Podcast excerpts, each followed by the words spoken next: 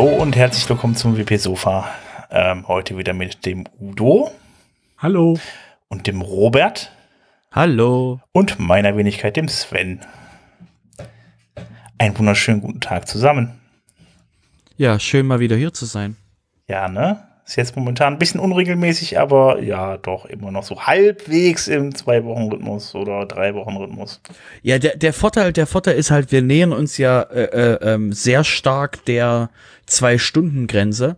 Und deswegen denke ich, für die Menschen, die vorher so eine halbe Stunde, halbe Stunde Sofa hatten, jede Woche, ich denke, das gleicht sich aus mit dem 2-Stunden-Marathon, den wir den Leuten antun. Man kann das ja auch in Etappen hören, ne? Und man hat ja auch die Kapitelmarken, da kann man dann komplett durchquer das hören, wozu man gerade Lust drauf hat, den Rest später oder so. Und der Tipp ist, die Hörgeschwindigkeit erweitern. Also ja, einfach mal so probieren, wenn ihr nicht so firm seid mit eurem Podcast-Player, die meisten können das eigentlich. Einfach mal so gucken, okay, kann ich auch mit 1,15 oder 1,25 das anhören. Das ist einfach so ein, ich denke, das ist so ein Lerngefühl. Wenn ihr das so mitbekommt, dann ist das eigentlich etwas, wo man schneller anhören kann, und das zahlt sich dann langfristig aus. Und wenn ihr gut seid, dann macht ihr das für Robert auf 3-fach. Das geht wirklich. Auch mit englischen Sachen. Das geht wirklich. Wenn ihr euch einmal dran gewöhnt habt, weil es ist, die Leute, die so sprechen, die haben ja meistens so schon Gedanken im Kopf gehabt, die sie formulieren und rausschicken und so. Und das Einzige, was halt nicht geht, ist, wenn so Live-Veranstaltungen sind und dann die Leute vorspulen. Das geht halt nicht. Aber für so Aufnahmen ist das schon ganz praktisch, weil man dann eben Sachen schneller runterrattern kann und eben trotzdem eigentlich das Gleiche versteht. Ja. Ich mach's trotzdem nicht. Ich nehme mir die Zeit für meine Podcasts und höre sie in 1,0. Ja, ich kenne jemanden aus der WordPress-Community, der gesagt hat, ich höre nicht so schnell an, weil ich habe zu viel Zeit für zu wenig Podcasts. Sprich, die Person hat einfach, hat eine sehr rigide Auswahl, was die Podcasts angeht, die Person hört. Und deswegen eben, nicht Quantität und so, und einfach mal so, deswegen ist es einfacher, da mit die Podcasts zu genießen wie so einen guten Wein. Genau. Ja, gut, dann würde ich sagen, fangen wir mal an, wie gewohnt mit WordPress Core. Da gibt es noch 2 Neuigkeiten, unter anderem die Planung für WordPress 5.7.1, das nächste Minor Release kommt mit kleinen Änderungen, beziehungsweise ist ja eher so ein Bugfix-Release, da kommen dann so Kleinigkeiten, die dann gefixt werden aus der 5.7.0. Und die Version kommt raus am 14. April, das heißt also, am 14. April, kommt ja darauf an, wann jetzt den Podcast hört. Ich sag jetzt nicht in 2 Wochen. Wenn ihr das gehört habt und bei euch ist schon Mitte April, dann ist das Release wahrscheinlich schon draußen. Genau. Und dann wird weiter fleißig nebenbei weiter programmiert für die Version 5.8. Und da ist man auch fleißig am Plan, und die soll am 20. Juni erscheinen. Da ist man momentan auch sehr fleißig, weil da kommt nämlich das Frontside-Editing, und da ist noch einiges zu tun. Das dann eine größere Umstellung ist und da natürlich viel neue Funktionalität in WordPress reinkommt, da gehen wir dann gleich in anderen Beiträgen auch noch weiter drauf ein. Da ist auf jeden Fall jetzt der 20. Juni angepeilt, und da bin ich mal gespannt, ob das zeitlich auch klappt. Wie gesagt, weil es wird ja eine große Umstellung werden mit dem Frontside-Editing.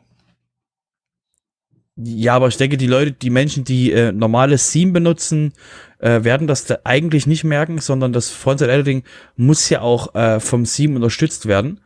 Und deswegen ist das was eben wirklich für die Long-Term gedacht ist, dass man eben dann wirklich diese Funktion auch mit dem richtigen Theme auch benutzen kann. Ja, und man muss auch dran denken, in 5.8 kommt das zuerst mal nur in der MVP-Version. Das heißt, gerade mal so, dass es funktioniert und man sehen kann, was damit gemacht werden kann. Aber das wird noch nicht die Funktion sein, die man nachher auch wirklich benutzen möchte. Ja, so ähnlich wie bei Gutenberg. Ja, nur dass der von vornherein als benutzbar verkauft wurde. Das ist richtig. Und die musste auch jeder benutzen, das kommt noch dazu. Naja, muss. Wollen wir das Thema nochmal einsteigen, oder? Ich glaube, das machen wir nicht. Aber okay, es musste nicht jeder benutzen. Es gibt ja schöne Ersatzplugins. Sven bettelte gerade um den 3-Stunden-Podcast. Mhm. Nee, ich habe heute noch irgendwann mal wieder was anderes vor, außer Podcast machen. Okay. Gut. Dann kein Gutenberg. Ja, wir können schon über, also Gutenberg können wir nicht weg, aber wir halten fest, es war zwingend notwendig, dass die 5.0 rauskam mit Gutenberg. Ansonsten hätten wir es weiterhin noch aufgeschoben, hätten das auf später geschoben. Und alle Menschen, die das gerade in Deutschland anhören und sich denken, warte mal, irgendwas in die Zukunft schieben, sich nicht drum kümmern und mal hoffen, dass das irgendwie gut geht, das kennen wir doch von der Impfpolitik. Okay, deswegen würde ich sagen, bevor wir jetzt in dieses Thema abgleiten, würde ich sagen, beschäftigen wir uns weiter mit WordPress. Genau, da steht nämlich auch eine Nachricht vom Robert.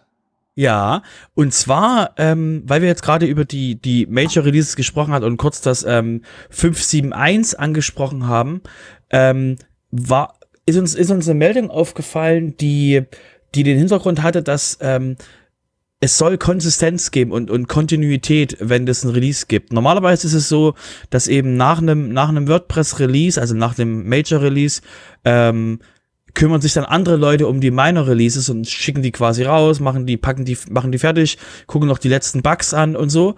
Und jetzt ist der Plan, dass das ist jetzt ein Trial Run, den die jetzt machen, ist zu schauen, ob es quasi möglich ist, dass ein Release-Team bestimmt wird, das dann auch für das Release dann dabei bleibt. Jetzt zum Beispiel für 5.7 gibt es jetzt ein Team, das sich jetzt darum kümmert, und bei 5.8 ist es dann so, dass eben auch dort es ein Team geben soll, das dann sich um die komplette 5.8, über den kompletten 5.8 Lifecycle, also sprich, wenn es dann 5.8.10 oder 5.8.11 gibt, was es nicht gibt, also was es wahrscheinlich nicht geben wird in diesen großen Nummern, außer wir reden hier von 5 Jahren, dass immer jemand noch mit 5.8 rumläuft, ist es dann so, dass das Team dann das Gleiche bleibt, um eben mehr Kontinuität da drin zu behalten, wer kümmert sich um was. Und das finde ich eine schöne Idee. Ist eine dringend, also ich war überrascht, dass wir das noch nicht hatten. Also ich finde dieses Konzept nach mir die Sinnflut eigentlich gar nicht so schlecht. Mhm. Also ich sag dir, ich sehe öfter Quellcode von Leuten, die sich bei uns bewerben. Das ist ein weit verbreitetes Paradigma, was da draußen rumläuft. Ja. Könnte sein, ja. Gut, Udo. Ja, wir haben es ja jetzt über 5.7.1 unterhalten, 5.8. 5.8 ist ja nicht das letzte, sondern es soll ja dieses Jahr noch 5.9 kommen. Und ursprünglich war auch angeplant 6.0. Also 5.8 sollte im Juni erscheinen, 5.9 im August, 6.0 im Dezember. Diese Planung ist jetzt wohl etwas über den Haufen geworfen worden. In der Roadmap ist jetzt inzwischen 6.0 ganz gestrichen worden für dieses Jahr. Es bleibt also in diesem Jahr noch bei nur 2 weiteren Releases, 5.8, das jetzt auch im Juli erst erscheinen soll, und 5.9 dann im Dezember. Also da ist ein Release-Termin eingespart worden. Okay, dann gibt man sich jetzt für die nächste Version praktisch fast ein halbes Jahr Zeit, dann da nochmal nachzubessern. Ja. Okay. Dass man da ein bisschen mehr Zeit hat. Im Endeffekt, man entzerrt beides, ne? Also jetzt sowohl 5.8, da gibt man sich einen Monat mehr Zeit, ja, im Endeffekt der alte 5.9-Termin ist gestrichen worden, und im Dezember gibt's dann nicht 6.0, sondern 5.9. Also da hat man dann richtig Zeit sich nochmal genommen. Okay. Ja, dann bleibt jetzt nur noch die Frage, Internet Explorer, endet der jetzt im Juni schon oder im Dezember? Nämlich der Support, da hatten wir letzte Woche ja schon drüber gesprochen, der wird ja gedroppt, das heißt, der wird nicht mehr unterstützt, da gehen dann auch einige Skripte, die den supporten, halt eben raus aus WordPress, dass das Ganze wieder ein bisschen performanter wird. Es gibt ja immer noch JavaScripte beispielsweise, die dann halt eben für optimiert sind, extra nochmal dafür, dass sie halt auf alten Internet Explorern laufen. Das fällt dann weg, diese Zusatzskripte, und von daher wird das ein bisschen besser. Und nun ja, also die Version, also die letzte Internet Explorer-Version ist, glaube ich, wann war die? Von 2012 oder 2013, hat man, glaube ich, letzte Woche gesagt, ne? Also von daher wird's auch langsamer Zeit. Ja, dann kann man noch hoffen, dass die Unternehmen auch alle mittlerweile mal umgestellt haben auf. Klar. Es wird ja hauptsächlich nur noch das Backend betreffen. Denn im Frontend, ich kann mir nicht vorstellen, dass ein aktueller Theme-Entwickler, der heute noch tätig ist, Themes entwickelt, die noch und da er sich drum kümmert, ob die noch auf dem Internet Explorer 11 laufen. Es gibt Kunden, die das noch fragen. Ja, gut, okay. Es gibt sicherlich auch Kunden, die noch gerne mit der Schreibmaschine schreiben. Also es gibt Kunden, die wirklich aktiv noch fragen, wir müssen hier steinalt, und unter unseren Hörern gibt es garantiert auch Menschen, die sagen, ich hatte erst neulich die Anfrage, dass ich noch Explorer 11 machen muss, und wenn ihr da nicht einen Schokoladenaufschlag auf euren Preis draufschlagt, dann müsst ihr das unbedingt lernen, dass ihr das machen müsst. Ihr müsst den Leute dann bestrafen, die das Explorer 11 Zeug haben wollen. Und deswegen ist es auch schön, dass WordPress das rausnimmt, um eben wirklich sagen zu können, das betrifft jetzt nur noch die User, die im Frontend rumsurfen, dass Explorer 11 unterstützt wird. Ansonsten WordPress nimmt da, ich denke, ab dem Winter keine Rücksicht mehr auf dieses alte Teil da. Apropos Frontend, da fällt mir noch ein hier, der Frontside-Editor, hatten wir ja gerade schon mal, da gibt es noch einen weiteren Call for Testing, und zwar war das ja letztes Mal, also es geht jetzt in vier, es ist jetzt der vierte Schritt, es waren insgesamt, also jetzt kommt der vierte Schritt, so rum, und da ist jetzt die Aufgabe, man soll einen Header für ein Restaurant machen, also eine Restaurant-Webseite, und das mal ein bisschen sich kreativ austoben, um dann die neuen Funktionen für den Frontside-Editor zu testen, und ja, dann könnt ihr da mitmachen. Wenn ihr da Probleme bei habt, dann könnt ihr die dann melden, damit der Frontside-Editor auch rechtzeitig im Juni fertig wird. Genau, nur kurz für alle, die sich gerade am Kopf kratzen, der Sven meint den Fullside-Editor. Also, was habe ich Frontside gesagt? Habe ich jetzt Front? Ja, es stimmt ja. Der Sven ist schon 3 Jahre in der Zukunft, wo alle Leute im Frontend arbeiten und nicht mehr das Backend aufhaben. Der ist schon bei Frontenberg, der ist schon viel weiter. Alles klar. Da ist der Core noch nicht. Ja, gut, dann, wenn ich das nächste Mal Frontpage sage, dann wächst du mich bitte, ja? Aus meinem Tiefschlaf. Frontpage war ein cooles Tool. Wunderschön. Quasi kurz vor den 2000ern. Frontside, ein cooles Tool. Frontpage, Entschuldigung, Frontpage war's. Genau, ja, das wollte ich nur noch mal mitgeschickt haben. Und da wir gerade vom Fullside-Editor eben von dem Gutenberg-Projekt reden, ist auch was Spannendes aufgefallen, nämlich, dass der Gallery-Block ein Update bekommt. Und zwar ruft auch das Team davon auf, bitte mal die neue Funktion zu testen. Das könnt ihr testen, indem ihr das Gutenberg-Plugin euch installiert und dann bei experimentellen Settings auf den Gallery-Refactor den anschaltet.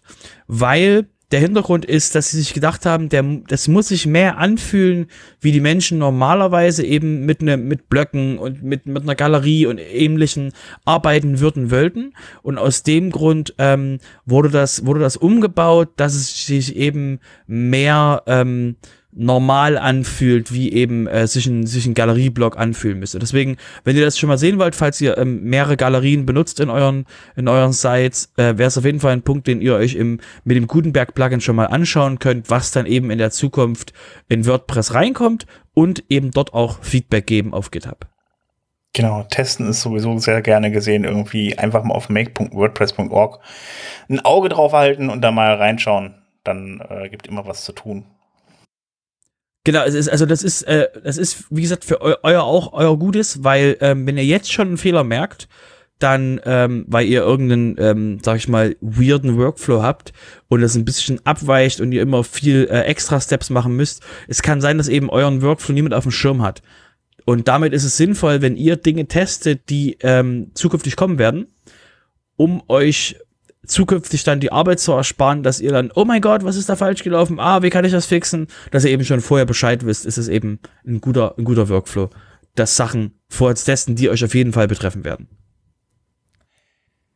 So, außerdem gibt es jetzt für das neue Pattern-Verzeichnis erste Layouts. Das heißt, es gibt ja diese Block, Pattern, wie nennt man das jetzt auf Deutsch noch? Vorlagen? Ich weiß jetzt gerade gar nicht, Muster sagt man ja nicht. Auf jeden Fall kann man ja diese ganzen Blöcke zusammenpacken in Gutenberg und dann kann man das Ganze als Pattern abspeichern, also praktisch als Gebrauchsmuster für zukünftige Verwendung. Dafür gibt es dann demnächst auf WordPress.org ein Verzeichnis und dieses Verzeichnis da kann jeder auch was zu beitragen in Zukunft. Das heißt, wenn ihr da selber Muster macht, dann könnt ihr die mit da reinpacken, beziehungsweise die dann da anmelden und werden die freigegeben, sodass jeder andere auch nach diesen Mustern gucken kann. Diese Muster, die bestehen dann halt aus kleinen Bildern, dann kann man sich die vorher angucken, wie die dann später aussehen können und dann einfach rauskopieren per Copy and Pasten, die könnt ihr dann bei euch dann wieder in dem Gutenberg-Editor einfügen. Wie gesagt, das kommt bald. Die ersten Layouts dafür sind da und das könnt ihr euch jetzt dann auf WordPress.org angucken, beziehungsweise geht da einfach in die Shownotes rein und klickt da mal auf den Link.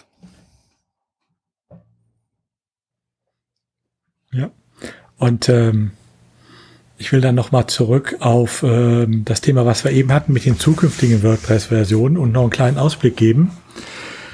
Wir hatten uns in früheren Folgen ja schon mal darüber unterhalten, dass überlegt wird, eine Consent-API in WordPress zu installieren. Dazu hat es dann ein Feature-Plugin gegeben, was vom Core-Privacy-Team betreut wurde. Das macht so langsam Fortschritte. Oder besser zu sagen, das ist jetzt auch accepted worden. Das heißt, es wird in einer zukünftigen Version das dann auch als normales WordPress-Feature geben.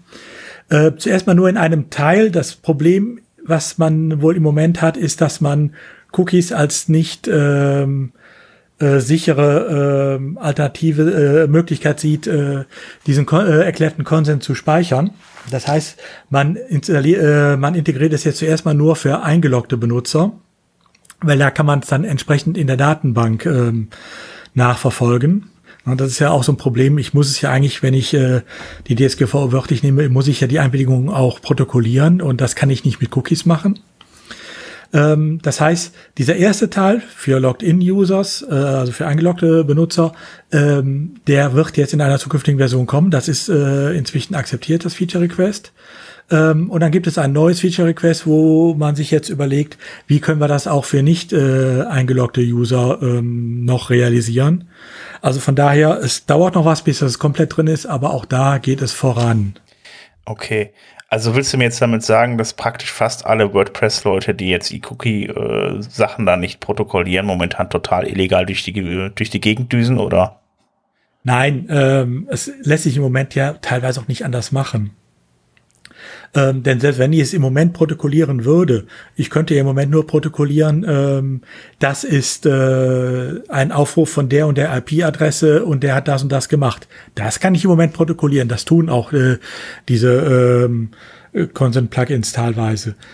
Aber das sagt ja noch nichts darüber aus, ob es dann auch der richtige Benutzer ist. Weil wenn ich deine Webseite aufrufe, wenn ich auf WP-Sofa jetzt gehe und die Webseite, weißt du ja nicht, dass ich sie aufgerufen habe.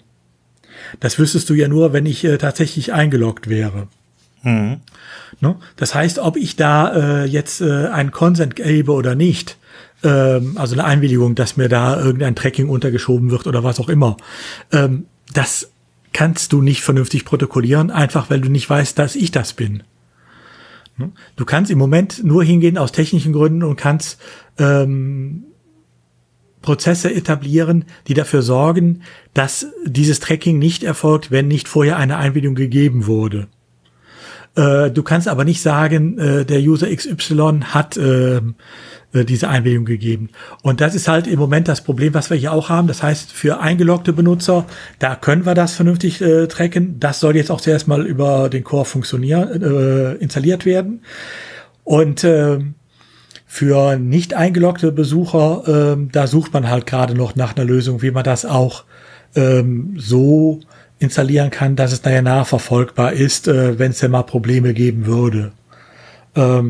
Das ist aber kein WordPress-Problem jetzt alleine, ne, sondern das ist ein Problem, das habe ich eigentlich bei jeder Webseite, wo ich sowas einbaue.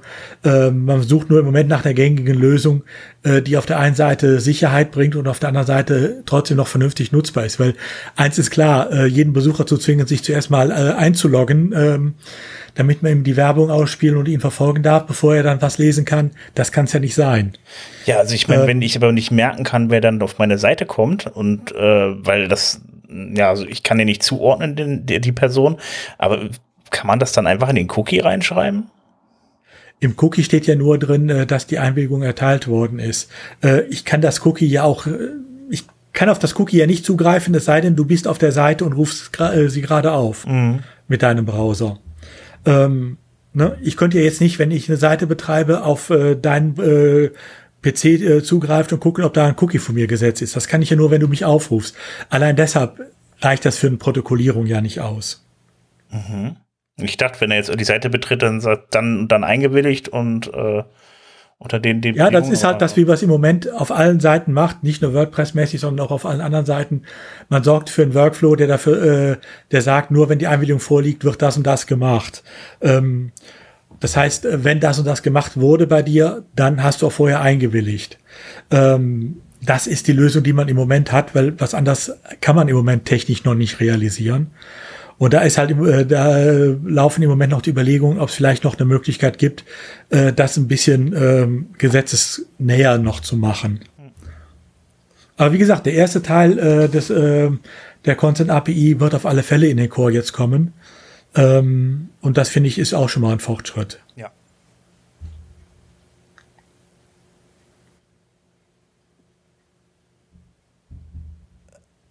Die Pause ist für dich, Sven. Ach so, das waren schon beide, okay. Ja, sorry. Dann mache ich jetzt nochmal eine Pause. Gut, was außerdem noch in den Core reinkommt, das ist, also reinkommen soll, ist nämlich erstmal nur ein Vorschlag, das ist TypeScript-Support im Gutenberg-Editor. Also bis jetzt ist es ja so, also Gutenberg besteht ja zum großen Teil aus JavaScript, bis jetzt hat man es alles auch in JavaScript geschrieben, aber man möchte dazu übergehen, halt in Zukunft TypeScript zu benutzen. Bis jetzt ist das so, dass man mit JSDoc immer drüber schreibt, über die Funktion, welche Typ sollten jetzt dann da die Funktionen annehmen, was genau soll da übergeben werden. Das kann man aber auch halt eben mit der Typisierung, wie das mittlerweile auch in PHP beispielsweise geht, über TypeScript machen und da kann man dann sagen, welchen Typ das sein soll, ob es eine Zahl sein soll, ob es ein String sein soll und so weiter. Das macht die ganze Programmierung halt ein bisschen konsistenter. Das Ganze ist aber, wie gesagt, nur ein Vorschlag. Das heißt also, das wird jetzt diskutiert, sieht aber anscheinend wohl ganz gut aus, dass das auch in den Code reinkommen soll. Das heißt, reinkommen soll, es ist eigentlich ja schon drin, weil TypeScript wird damit umgeschrieben. Es geht jetzt eigentlich nur darum, dass man es auch offiziell nutzen kann und dann für in Gutenberg halt auch damit programmieren kann. Der Compiler, der dazu gebraucht wird, der ist nämlich schon drin. Und der wird auch schon genutzt. Also von daher geht es eigentlich nur noch darum, dass man dann in Zukunft dann das auch in der Programmierung nutzt. Geht jetzt aber nicht darum, den kompletten Gutenberg nochmal neu zu programmieren, sondern um zukünftige Dateien, also um zukünftige JavaScript-Dateien, dass man halt dann damit weiterarbeitet. Ja, ich habe auch die Kommentare gelesen, das war sehr positiv, wie das aufgefasst wurde. Ist zwar eine steilere Lernkurve, aber fanden alle irgendwie, also die ich bis jetzt gelesen habe da drin, fanden die Idee sehr gut. Ist ja aktuell nur ein Vorschlag, aber es sieht eben gut aus, dass die das bei den ersten Plugins umsetzen. Ganz kurz, bevor jetzt, weil jetzt einige vielleicht schon an den Nägeln kauen und sagen, nein, das betrifft nur den Core. Das heißt nicht, dass irgendjemand dann TypeScript auch in den eigenen Custom-Sachen benutzen muss, sondern es geht nur darum, wie eben der Core dort geschrieben ist, wie die Core-Packages von dem Plugin eben aussehen sollen und was für Testing eben Möglichkeiten die dann haben. Deswegen ist das eben so ein Punkt, der da jetzt gerade noch beraten wird. Das heißt, wenn ihr wollt, könnt ihr dort euch auch einbringen. Genau, kommen wir mal, würde ich sagen, zu den Plugins und Themes. Also wir sind immer noch ganz nah am WordPress Core. Wir sind jetzt bei WordPress.org. Und zwar geht es darum, wir hatten euch vor einer ganzen Weile zu dem Theme, da hatten wir euch erzählt, dass das Theme-Team mit verschiedenen Menschen hatten mit Matt und Josepha mal ein Meeting gehabt zum Thema, hey, wie geht's denn jetzt hier weiter? Da geht es nicht um, oh mein Gott, Gutenberg, sondern da geht es um die Möglichkeit, wie man den Review verbessern kann. Wie man verbessern kann, dass mehr Themes reinkommen, dass weniger im Weg steht und so weiter und so fort. Matt hat ja gesagt, dass er möchte, dass mehr Themes, also aktuell sind, glaube ich, nur ein Bruchteil der Themes, die benutzt werden in WordPress, sind auch aus WordPress.org.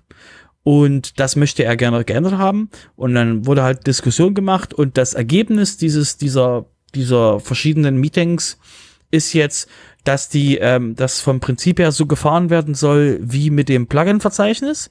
Und zwar soll es so sein, dass weniger auf die Schultern vom Review-Team geworfen wird, dass die jede Zeile checken müssen, sondern der Plan ist jetzt, dass das automatisiert werden soll, also sprich automatische Tests, weil das eben bei Themes einfacher geht als bei Plugins.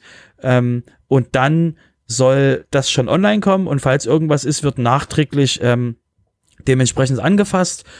Und zusätzlich soll es noch die Möglichkeit geben für Endbenutzer, als in dem Proposal die Möglichkeit zu sagen, ja, nein, um zu sagen, geht das Theme, ist das Theme kaputt, ist das Theme so, wie es sein soll und so weiter und so fort, um eben wirklich den Menschen, die das WordPress-Plugin, die das WordPress-Verzeichnis benutzen, die Möglichkeit zu geben, dort mit Feedback zu geben und dort mit abzustimmen, um eben weniger, sag ich mal, Bottleneck, dass das Theme-Review-Team weniger das Bottleneck ist, sondern eben, dass die Menschen schneller dass die Leute, die entwickeln, schneller was veröffentlichen können und dass die Menschen, die Sachen benutzen, schneller was bekommen.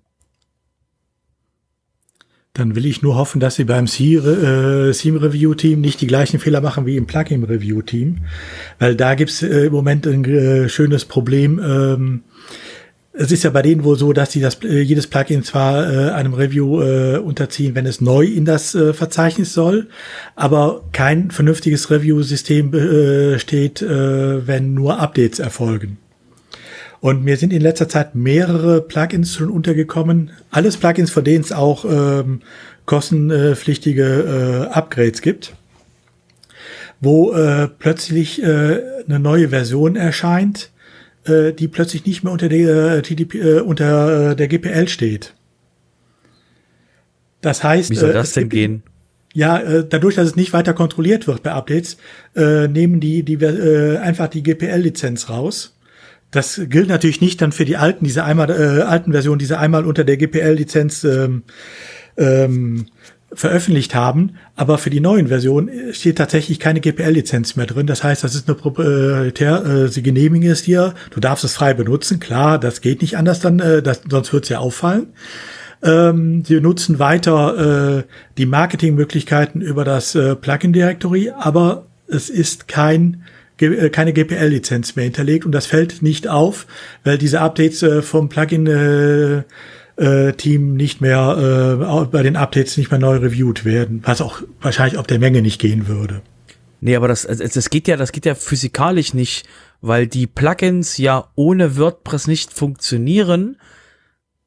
Dann inheriten die ja, die sind weiter GPL-Plugins, also sie können nicht einfach sagen, ich will gerne GPL.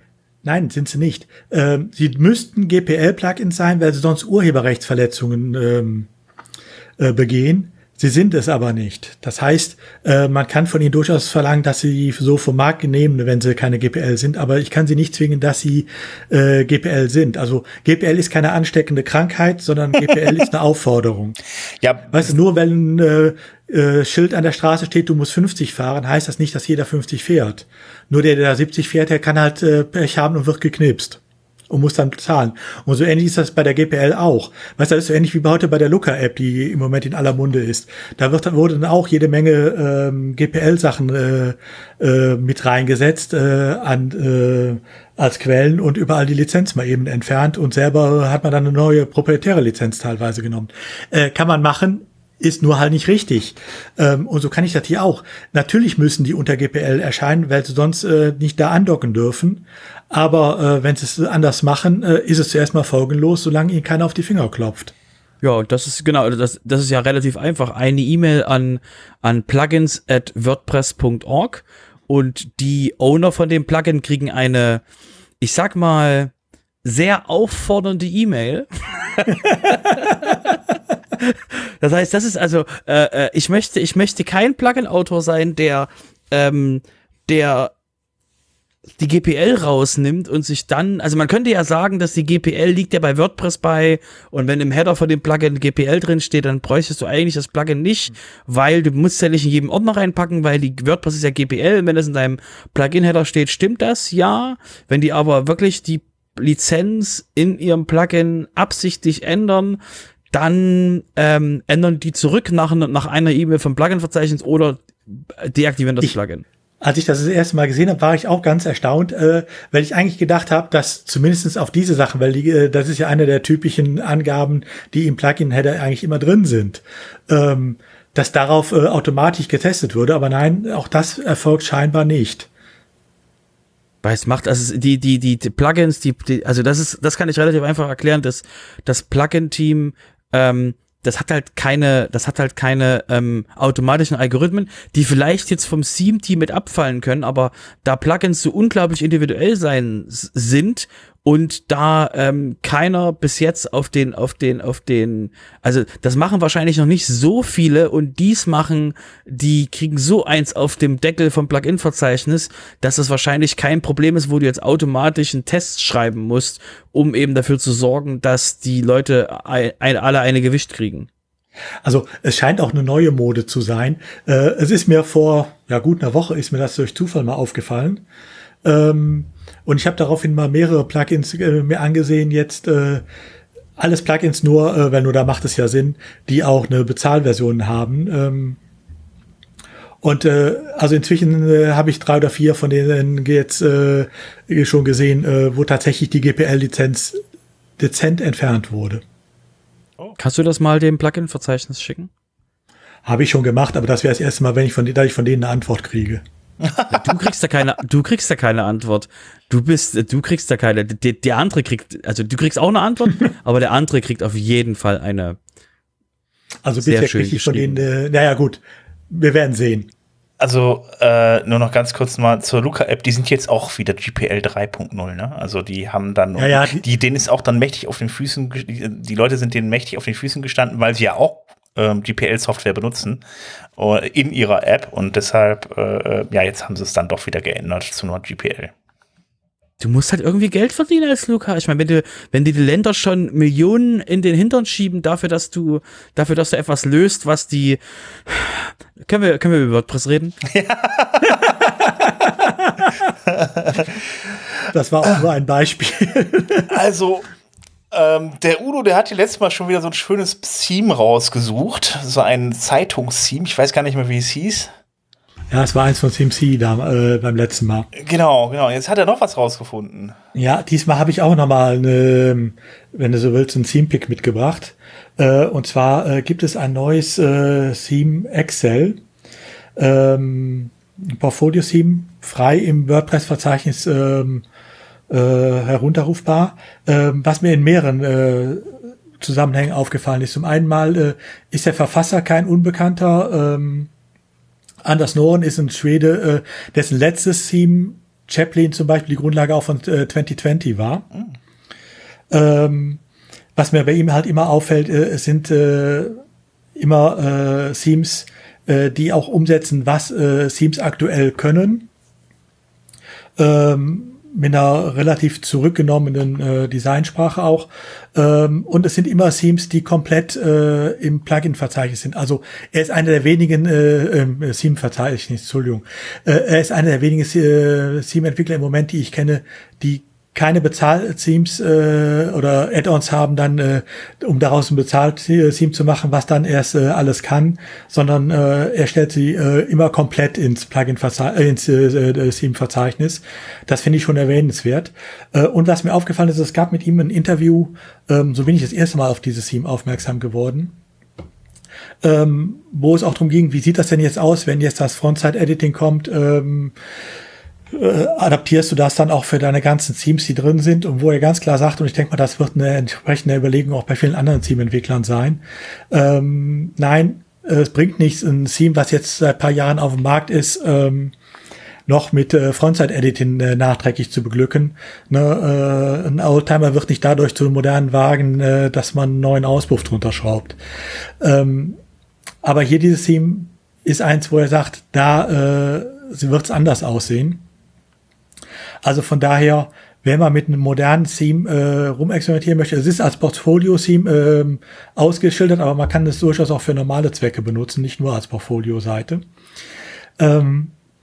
Dann auch mit der nächsten, bei der nächsten Version ein bisschen mit dem Frontside-Editing schon mal rumspielen will, sollte sich das Theme mal angucken. Es lohnt sich auf alle Fälle. Ich hab es gerade mal angeguckt und habe mir die Vorschau angeguckt im Theme-Verzeichnis. Diese Vorschau ist absolut unbrauchbar. Da darf man auch nicht drauf gucken. Genau, die kann man mittlerweile echt vergessen. Da muss man irgendwann. Ja, denkt ihr, da hatten wir vor einer Weile News, ja, ne, dass da was gemacht wird, dass das möglich ist. Genau, ich bin gespannt. Ja. Aber da muss man bei dem Anders Noren mal auf deine eigene Seite gehen, da gibt's vernünftige Vorschauen von seinen Themes. Mhm. Und da ist das Excel-Theme auch schon drauf und da kann man auch wirklich sehen, was es kann. Also die Vorschau im Moment im Plugin, im WordPress-Theme-Verzeichnis, die ist, naja, ich sag mal so, zu Zeiten von WordPress 2.x war sie durchaus up-to-date. Berechtigt, ja. Also genau. Ich meine, mach dir das auf, such dir das Kubrick-Theme raus und guck dir diese Vorschau an. Genau, perfekt, sieht's richtig aus. Ja, damals war. Ja, deshalb meinte ich ja 2.x. Irgendwann unter 3.4, 3.5, irgendwo um den Dreh mussten doch die 2000er-Themes angefangen haben, ne? Ich weiß es gar nicht mehr genau. Ja, wir sind einfach zu alt. Sag's doch einfach. Gut, dann würde ich sagen, war's das mit Plugins und Themes. Heute mal nicht ganz so viel drin, dafür umso mehr im Security-Bereich. Ich fange direkt mal mit der ersten Nachricht an, nämlich BuddyPress 7. Also alles, was kleiner ist als BuddyPress 7.2.1, hat einen kleinen Bug gehabt, beziehungsweise eine Security-Lücke. Da konnte man nämlich private... Nennt er das noch Bug? Es tut mir leid. Da konnte man private Nachrichten öffentlich über die API mitlesen. Deshalb sollte man mal sein BuddyPress auf jeden Fall updaten, sodass das dann nicht mehr passiert. Das ist dann gefixt und dann können andere Leute das von außen dann nicht mehr mitlesen. Das heißt, das betraf so ein bisschen dieses Threads, also so, wo Leute dann miteinander diskutieren. So, das war's auch schon vom BuddyPress. Schade, schon wieder vorbei. Ja. Ja, kommen wir zu den privaten Nachrichten mitlesen. Das sind so Anfänger-Sicherheitslücken. Was kommt jetzt? So, ich erhöhe um Bam! Remote Code Execution. Ah! Das ist fies. Und das auf ungefähr 5 Millionen Webseiten. Genau, das ist so die hohe Kante der, also ich hab, glaube ich, 2 Millionen, das ist, glaube ich, die Zahl, die ich hier gerade so sehe. 2 Millionen. Ist trotzdem, stellt euch vor, ihr habt ein Caching-Plugin und dieses Caching-Plugin ist weit verbreitet und jetzt alle so, oh mein Gott, welches? Und zwar reden wir von Supercache. Supercache hat eine Remote Code Execution Vulnerability. Wisst schon, das ist eine von den extrem hässlichen Sicherheitslücken. Und deswegen der Tipp, updatet bitte mal, falls ihr, also wir sagen euch gleich noch ein paar mehr Plugins. Der Tipp ist, macht mal wieder Updates von euren Plugins. Das wäre jetzt so der allgemeine Tipp. Wie gesagt, Code-Einschmuggelung und so weiter und so fort ist nicht schön. Kann man lösen durch ein Update. Kann man bei sehr vielen, ja. Wobei du jetzt sagst, 2 Millionen Supercache, also da muss ich jetzt sagen, Kleinkram, ne? Ja, warte.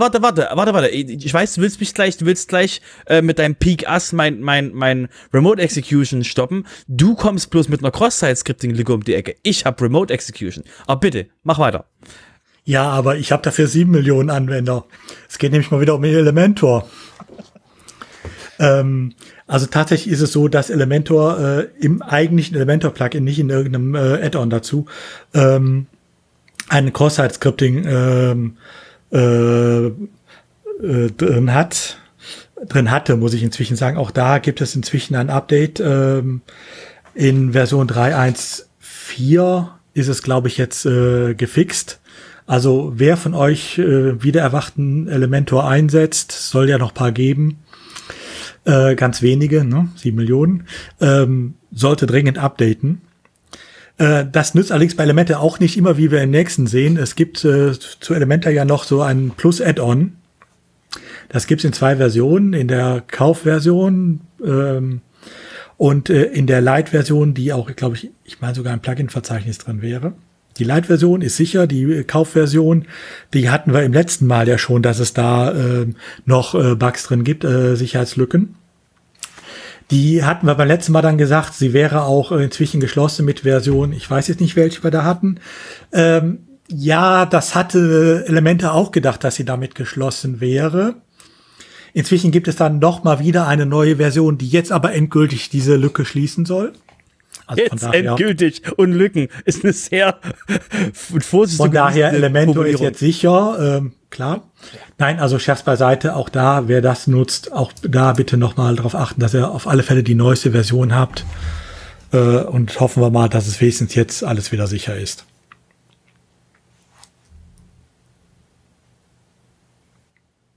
Ich dran mit der Lücke? Ja, du Mensch, füll die Lücke jetzt. Diese Lücken hier. Genau. Ja, versuch mich zu toppen. Ja, warte. Hahaha. Ich weiß sogar, wie mein Pivot ist. Achtung, pass auf. Also, du legst los mit Elementor und so ein Admin-Plugin da, dieses Plus-Add-on und sowas. Okay, geschenkt. Du hast ein paar Millionen User. Ich habe den größeren Brand. Und zwar gibt es 2 Sicherheits... ja, oder? Gibt es 2 Sicherheitslücken im Facebook for WordPress Plugin. Hat leider nur, 500.000 aktive Instanzen, aber ist das Plugin, womit man sich den Facebook-Pixel, wer auch immer sich den Facebook-Pixel auf die Seite einbauen will, der hasst wahrscheinlich seine Besucher, jedenfalls das Facebook-Pixel-Plugin für WordPress hat 2 Sicherheitslücken gehabt. Und zwar ging es darum, dass Cross-Site-Scripting und ähnliches damit möglich ist und eben da einfach die Lösung updaten. Brauche ich nicht in die Tiefe gehen, warum welche Codezeile böse ist und so. Für euch einfach nur die Information, bitte mal updaten. Alle Versionen bis zur 2.2.2 sind betroffen. Aktuell ist die 3.0.5, aber wie gesagt, das ist das offizielle Facebook-Plugin. Offiziell wird's nicht. Und die Lücke ist aber jetzt geschlossen und deswegen bitte mal updaten. Ja, wobei du da etwas ungenau bist. Du sagst, es gibt 2 Sicherheitslücken, die sind jetzt geschlossen in diesem Facebook für WordPress Plugin. Es stimmt nicht ganz. Es gibt 3 Sicherheitslücken, davon sind 2 geschlossen. Die 3. Sicherheitslücke heißt Facebook, die läuft immer noch. Okay, schneiden wir gleich wieder raus. Du bist gemein. Kommen wir mal wieder zurück auf die kleinen Plugins, also die mit nur 20.000 Seiten. Warum wir es hier trotzdem erwähnen, es gab in letzter Zeit ja doch öfter oder von vielen Seiten Überlegungen, wie kann ich so eine LAN-Plattform in WordPress installieren. Eins der Plugins, die einem das ermöglichen und die auch gerne genutzt wurden, war das Tutor LMS-Plugin. Auch da gibt es inzwischen einige Lücken, die dort gefunden wurden. Wie immer, wenn ein Plugin beliebter wird, guckt man es sich mal genauer an und dann findet man auch einiges. Auch da gilt, am 15. März entdeckt, am gleichen Tag gefixt, am 15. Dezember entdeckt, am 15. November gefixt und jetzt bitte updaten. Genau, völlig überraschend. Ja, bleib mir bei den... Ja? Nee, mach ruhig.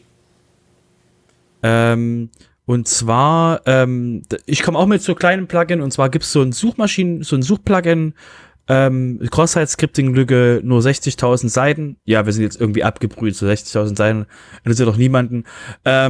Und die auch eben Cross-Site-Scripting, und deswegen bitte mal updaten. Und ansonsten mache ich gleich noch das andere mit, und zwar gibt es von älteren Themes und Plugins von Thrive Themes. Die haben auch Sicherheitslücken gehabt und deswegen, eben der allgemeine Hinweis ist, bitte ignoriert nicht die Updates. Als Einzige, wenn ihr Updates ignorieren könnt, ist, wenn ihr genau wisst, dass ihr da nicht draufschauen müsst. Ansonsten ist der Tipp, bitte schaut euch die Sachen, also updatet die Sachen mit Testsystemen und so weiter und so fort, um eben sicher zu gehen, dass ihr da nicht betroffen seid, weil und in ganz dummen Zusammenhängen kann es halt passieren, dass eine Lücke mit einer anderen Lücke zusammen, und dann können Leute bei euch Dinge ausführen, Sachen hochladen und so weiter und so fort, und das wollt ihr auf jeden Fall verhindern. Ja, zumal man ja auch dazu sagen muss, diese Lücken, die wir jetzt gerade vorgestellt haben, das waren nur die, die auch als hoch oder kritisch eingestuft wurden.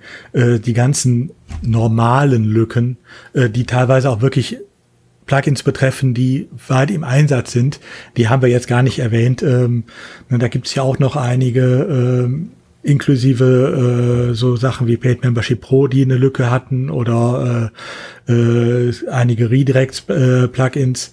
Da kann man nur sagen, ja, wenn Updates kommen, kümmert euch drum. Gut, ich denke, wir sind mit den Security-Sachen jetzt durch. Nee, wir haben noch ein was am Security-Thema dranhängt, aber diesmal haben wir keine Lücke für euch, sondern eine Verbesserung, die der ganzen Welt zugutekommen wird. Sven, bitte.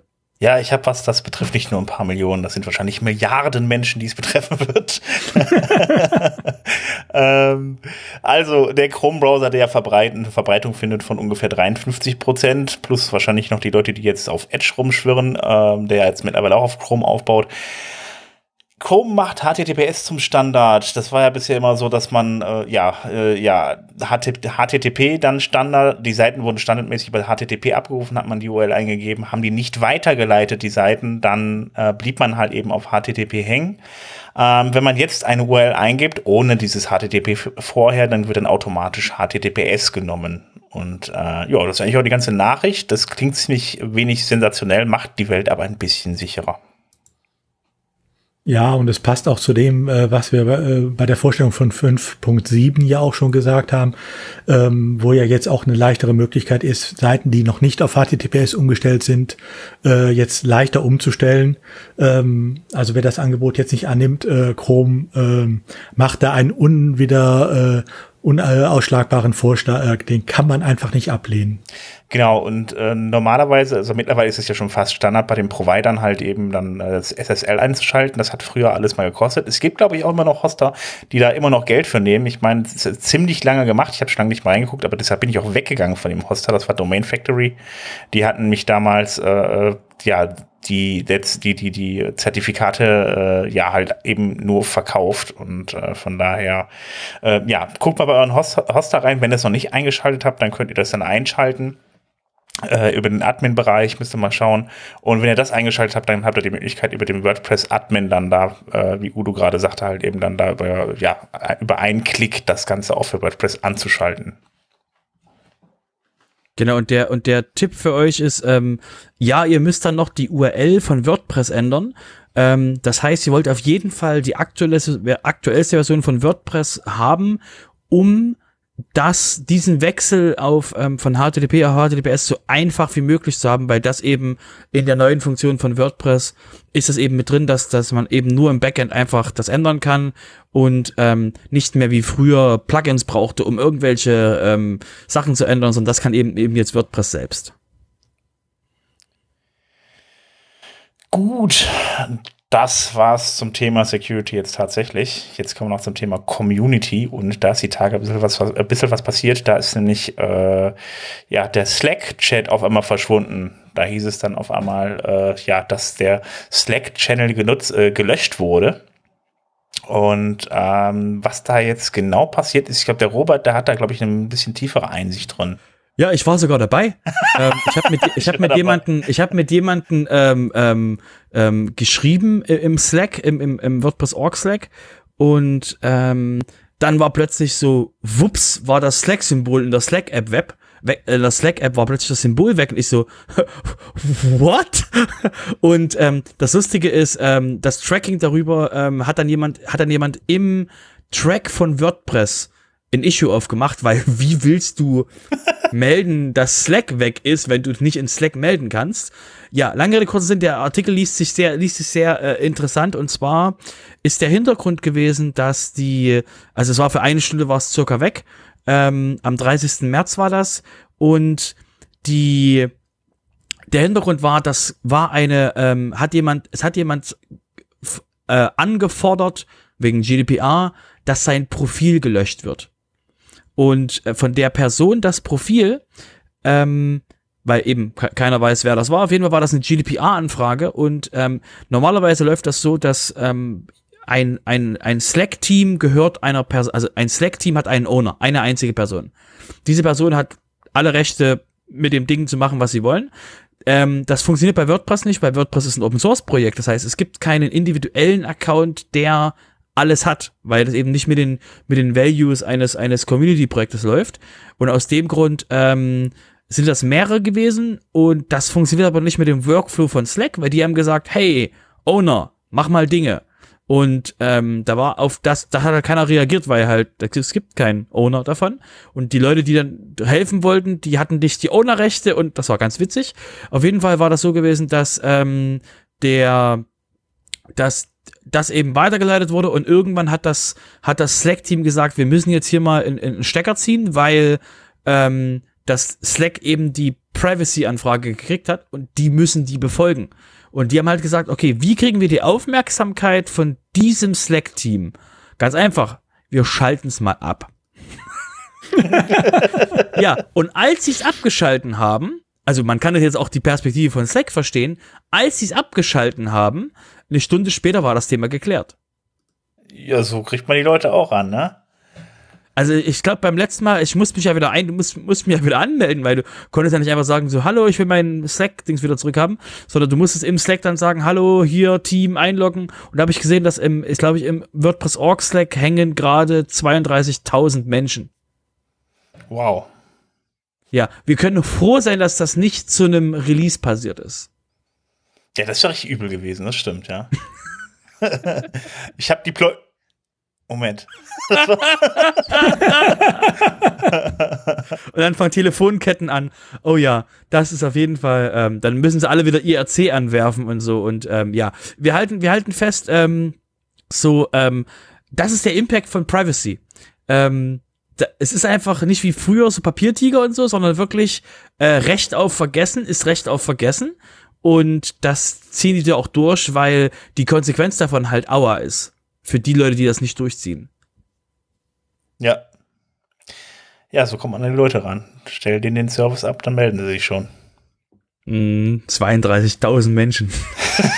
Das ist schon ordentlich, aber dass da wirklich auch keiner einen Kontakt zu Slack hat oder umgekehrt, das wundert mich jetzt dann schon bei 32.000. Ja, die haben das per E-Mail gelöst. Die haben dann E-Mail geschrieben. Ah ja, okay. So, hey, und wir hätten gerne mal so unseren, also What's up? Ja gut, aber wenn ich jetzt bei Slack bin, dann bin ich doch erstmal wir haben ja einen Slack mit 32.000 aktiven Usern.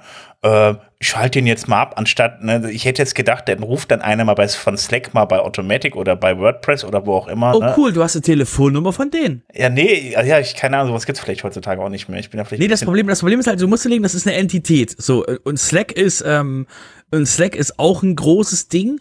Und die werden halt sagen, hier, das sind alle Kontaktmöglichkeiten, die wir zu WordPress haben. Wir fangen jetzt nicht an, auf der WordPress.org-Seite nach einem E-Mail-Formular zu suchen. Spoiler, gibt's nicht. Um halt dort mal uns zu melden und sagen, dann irgendwie über irgendeine Volunteer-Adresse bei WordPress.org rumzustolpern und da mal zu gucken, weil muss überlegen, die Slack-Leute wissen ja nicht, da ist Josefa, da ist diese ganze Person, die kennen die ja nicht. Es geht für die ja nur darum, yes. Hier ist ein Slack, wir sollen das Ding löschen. Das Ding ist schon eskaliert. Wir haben alle Eskalationsstufen, die wir haben, ja durch. Klar. Und jetzt brauchen wir Aufmerksamkeit. Ah, okay. Ja, gut. Hätte ja sein können, dass man sagt, bei so einem großen Slack, da hat man da vielleicht auch so irgendwie persönlichen Betreuer oder was, aber dann scheint wohl nicht. Ach so, wo wir jetzt gerade bei Slack sind, da haben wir auch noch eine Kleinigkeit. Da ist jetzt eine kleine Diskussion entbrannt um einen privaten Slack-Channel im WordPress.org-Rahmen. Da geht es nämlich darum, dass es ja ein paar Unternehmen gibt, die Vollzeit-Leute dafür abstellen, an WordPress zu arbeiten. Und für diese Leute, genau für diese Leute, die mindestens 32 Stunden pro Woche an dem Projekt arbeiten, soll es jetzt einen Slack-Channel geben, worunter sich austauschen können. Das ist ja erstmal so nicht das Ding, aber der soll halt privat sein. Und dann ist die Frage halt eben jetzt aufgekommen, warum soll er denn bitte überhaupt privat sein? Weil das Problem ist, dass ein Open-Source-Projekt, wenn möglich, auch komplett transparent sein sollte. Das ist jetzt erstmal die Kritik, die daran ist, an dem Channel. Der Channel existiert jetzt erstmal. Die Leute sind erstmal von Josepha Hayden eingeladen worden. Die Unternehmen sollen halt eben ihre Leute melden, die dann da reingehen sollen, die mit in den Channel sollen. Ja, aber unter anderem Jost Falk hat da mit reingeschrieben, der so ein bisschen härter drauf ist, was Transparenz angeht. Ja, und dann noch einige andere, die sich dazu gemeldet haben, die von der Idee nicht so ganz überzeugt sind anscheinend. Und auf jeden Fall soll das jetzt erstmal gemacht werden und bis nach dem Release von 5.8 erstmal beibehalten werden. Danach schaut man mal weiter. Aber es ist halt steht halt sehr in der Kritik, weil, wie gesagt, es ist ja ein Open-Source-Projekt. Ich möchte ganz kurz mal aus der Realität ich bin, wie gesagt, jetzt kein aktiver von verschiedenen Teams, ich habe halt meine eigenen Baustellen da. Was ich aber weiß, ist, dass aktuell gibt es einen ganzen Sack voll DM-Gruppen. Im WordPress.org. Mhm. Das heißt, es gibt so DM-Gruppen mit so 10 Leuten, mit so 5 bis 10 Leuten über verschiedenste Themen, wo die dann ihre Arbeit koordinieren. Wenn es nach mir geht, so ein privater Channel ist das schon ein Gewinn, wenn das so ein bisschen mehr. Also wie gesagt, meine Frage ist eben auch, was ist das Goal von dem Thema? Also was ist das Goal von dem, was da erreicht werden soll? Ich habe es jetzt auch noch nicht ganz rausgefühlt, was da jetzt genau passieren soll in den Channel. Aber das Problem ist halt wirklich, dass diese Flut von DM-Gruppen, dass damit vielleicht möglicherweise ein bisschen Einhalt gebieten werden kann. Wie gesagt, das ist nur ein Gefühl. Mhm. Ja, auch wenn man die Leute ein bisschen aus diesen unübersichtlichen Direct-Messaging-Gruppen irgendwie rausholt, ja, und dann die dann, sag mal, das ist ja schon ein Stück weit mehr Transparenz dann als vorher, wenn die vorher immer dann ihre eigenen privaten Grüppchen gemacht haben irgendwie. Aber ja, gut. Das wird erstmal weiter diskutiert. Man kann auch noch fein weiter mitdiskutieren. Den Artikel haben wir auf jeden Fall auch verlinkt. Genau, also ich sehe ja gerade Timmy vom Community, der Community Team Rap ist, hat er geschrieben, vom Community Teams per Experience, a private channel to discuss sensitive matters has proven valuable and has replaced multiple DM groups we had previously. So, also es gibt, also es ist nicht so, wir wollen jetzt auf jeden Fall das geheim halten, aber wie gesagt, ich weiß halt aus der Praxis, diese DM-Verbünde, die es da im Org-Slack gibt, die sind halt auch nicht lustig. Weil da hast du halt auch so 10 DM-Gruppen, wo du halt drin bist, wo immer wieder unterschiedliche Leute drin sind, wo du halt ein Channel mit einem Namen ist halt dann viel schöner. Ja, das ist ja auch beispielsweise so, wenn man jetzt mal in den deutschen Slack reingeht, in den deutschen WordPress-Slack, da habe ich immer das Gefühl, da passiert doch gar nicht so viel. Aber bis ich irgendwann mal auf die Idee gekommen bin, natürlich, klar, die ganzen Direct Messages, ich möchte nicht wissen, ich persönlich habe schon mehrere private Gruppen und Leute, die ich darüber anschreibe und ich denke mal, da geht, glaube ich, die richtige Post ab da, ne? Also schon deutlich mehr als in den Channels selber. Ja, zum Beispiel im Sofa-Channel. Da ist ganz viel und ihr wisst nichts davon. Moment, den WP-Sofa Backstage-Channel, den gibt es noch. Also der ist auch noch. Der ist auch öffentlich. Ja. Genau, aber da passiert halt nichts. Und wir haben die Partys in unserem eigenen Backstage-Bereich. Also in dem, wo die coolen Kids sind. Backstage. Gut, okay. Das war's zum Thema Community. Jetzt kommen wir zum Thema Business. Da ist wieder ein bisschen was los. Extendify, wer das nicht kennt, die haben unter anderem Editor Plus, Redux, Gutenberg Forms, ACF Blogs, Metaslider, Blockslider und Gutenberg Hub .com gebaut. Also ich muss ganz ehrlich sagen, Extendify hat mir vorher auch noch nichts gesagt, aber die haben kräftig eingekauft. Und wie gesagt, also jetzt ist halt Editor Plus dazu gekommen und ja, die machen halt eben alles rund um den Gutenberg-Editor und haben da ziemlich gut zugelegt. Und jetzt haben sie Editor Plus gekauft und ja. Ja, ich glaube, dass sie dir vorher nicht aufgefallen sind, muss dir ja keine grauen Haare bereiten. Wenn ich das richtig sehe, gibt's die Firma auch erst seit letztem oder vorletztem Jahr. Und Extendify, ja, sie wachsen, wie ihr Name sagt, aber sie wachsen eigentlich immer nur dadurch, dass sie eingeführte Sachen hinzukaufen. Das fing bei ACF an, ging weiter über das Redux-Framework, was sie letzten Herbst eingekauft haben und dann halt auch jetzt zum Beispiel Editor Plus. Ja, da bin ich immer gespannt, irgendwie, was sich da irgendwie doppelt irgendwann mal, weil, und da komme ich auch zur nächsten Nachricht, die mir jetzt gerade noch spontan eingefallen ist, Caldera Forms wird nämlich eingestellt. Die sind nicht vor einiger Zeit von Ninja Forms aufgekauft worden und ja, Ninja Forms ist ja direkter Konkurrent gewesen. Und ja, man hat Caldera Forms jetzt dicht gemacht. Da wird bis Ende Dezember diesen Jahres wird da noch supported, aber das wird natürlich dann auch nicht mehr weiterentwickelt. Das ist, Caldera Forms ist somit gestorben. Autsch. Ja, das ist schon ziemlich hart, weil Caldera Forms war nicht wirklich so unbekannt. Ich weiß jetzt gar nicht, wie viele Installationen die hatten, aber die hatten halt auch ein ziemlich umfangreiches Drumherum. Das lässt sich nicht mal eben so ersetzen. Das ist das Problem. Also ich versuche gerade auch das zu lesen, also wo du das her hast, weil ich erinnere mich noch, als wir es hier im Sofa hatten, und da haben wir ja extra gesagt, dass die Leute, die das gekauft haben, die Caldera Forms gekauft haben, haben ja gesagt, dass der Ninja Forms und Caldera Forms haben unterschiedliche Zielgruppen und aus dem Grund bleibt das beides bestehen, weil eben es total sinnvoll ist, dass eben die unterschiedlichen Zielgruppen bedient werde, wo ich mir damals schon dachte, das kann sich vielleicht ändern. Auf jeden Fall, ja, ist auf jeden Fall interessant. Klingt auf jeden Fall gut, nicht so nett. Ich meine, welcher Unternehmenskäufer sagt, ich will nur Marktanteile kaufen und mach die Bude zu? Also das sagt ja keiner, sondern selbstverständlich will man das immer kaufen zum Weiterführen und komischerweise merkt man dann nach ein paar Monaten, es geht nicht. Ja, also das hatten wir bei uns auch mal hier in der Nähe bei einer Firma, die hat Hydraulik gemacht, die war bei uns relativ groß, auch viele Mitarbeiter, und die hat man einfach nur aufgekauft, um die direkt danach zuzumachen. Die hatten volle Auftragsbücher, aber die hat man einfach danach zugemacht. Das ist halt eben anscheinend wohl Praxis. Also ich weiß nicht, wie es bei Caldera Forms gelaufen ist, aber schön klingt das auf jeden Fall nicht, weil allzu lang ist es nicht her, dass die aufgekauft wurden. Nein. Aber nochmal eben zurück, Extendify, was mir dabei aufgefallen ist, bei Editor Plus gehört eine Seite dazu, die kannte ich vorher auch nicht, gutenberghub.com. Die lohnt sich übrigens mal einen Blick drauf zu werfen, weil dort eine ganze Reihe Patterns auch vorgestellt werden, was man alles halt machen kann.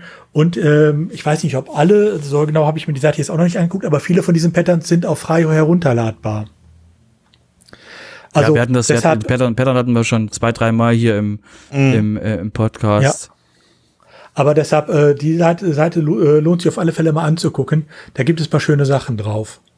Mhm. Genau, und das ist ja meist auch dann nur Copy and Paste, gerade bei den Patterns ist das, ne? Also ja, natürlich. Kann jeder machen. Ja, nachdem Caldera Forms eingestellt wurde, da wurde doch noch was eingestellt, Udo. Ja, Robert, du hattest doch eben, wolltest mich doch toppen mit im Security-Bereich mit deinem Facebook-Plugin, ne? Mhm. Na komm, mach es. Du es. Weißt du noch, was dieses Facebook-Plugin eigentlich gemacht hat, wofür das gut war? Für das Dass du den allseits beliebten Facebook-Pixel einbauen kannst. Genau. Und warum brauchtest du den? Den brauchtest du für Facebook Analytics, den brauchtest du für die Facebook-Ads und so weiter.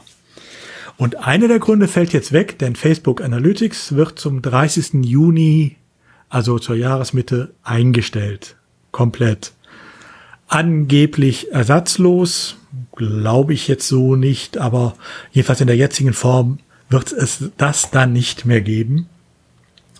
Auch Facebook sieht da halt, sie sagen jetzt, sie machen es auch aus DSGVO-Gründen und so weiter, vergiss es, sie machen es wahrscheinlich eher deshalb, weil Browser wie die ganzen Chrome-basierten Browser oder auch der Firefox und so inzwischen alle keine Third-Party-Cookies mehr vernünftig zulassen.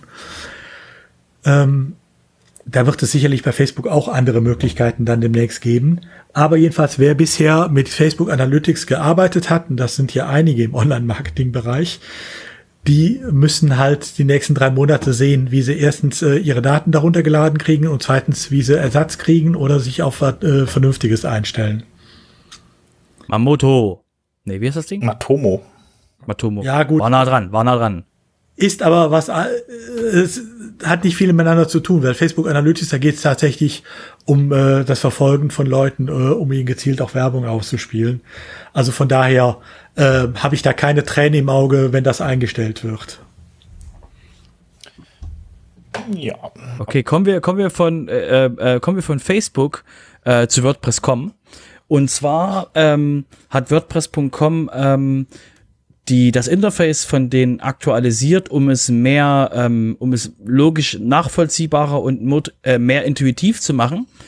Der Hintergrund ist, dass sie auch haben wollen, dass das WordPress.com sich mehr anfühlt, was eben sonst so auch in WordPress so normal der Fall ist, um eben da wirklich die Menschen, die so Dokumentation lesen und sowas, ist das einheitlich für die wird. Und deswegen ist es eben so, dass das Interface, hat man jetzt ein eigenes Scala Scheme, kennen wir alle aus WordPress, und eben ansonsten das Interface eben mehr angepasst auf WordPress.com, also auf das WordPress.com Interface mehr angepasst, dass es eben für die Menschen leichter benutzbar ist. Genau. Wundervoll. Ja, und da wir gerade bei WordPress.com waren, noch eine Meldung, die betrifft auch wieder WordPress.com. Ihr kennt alle Cloudflare, den CDN-Dienst.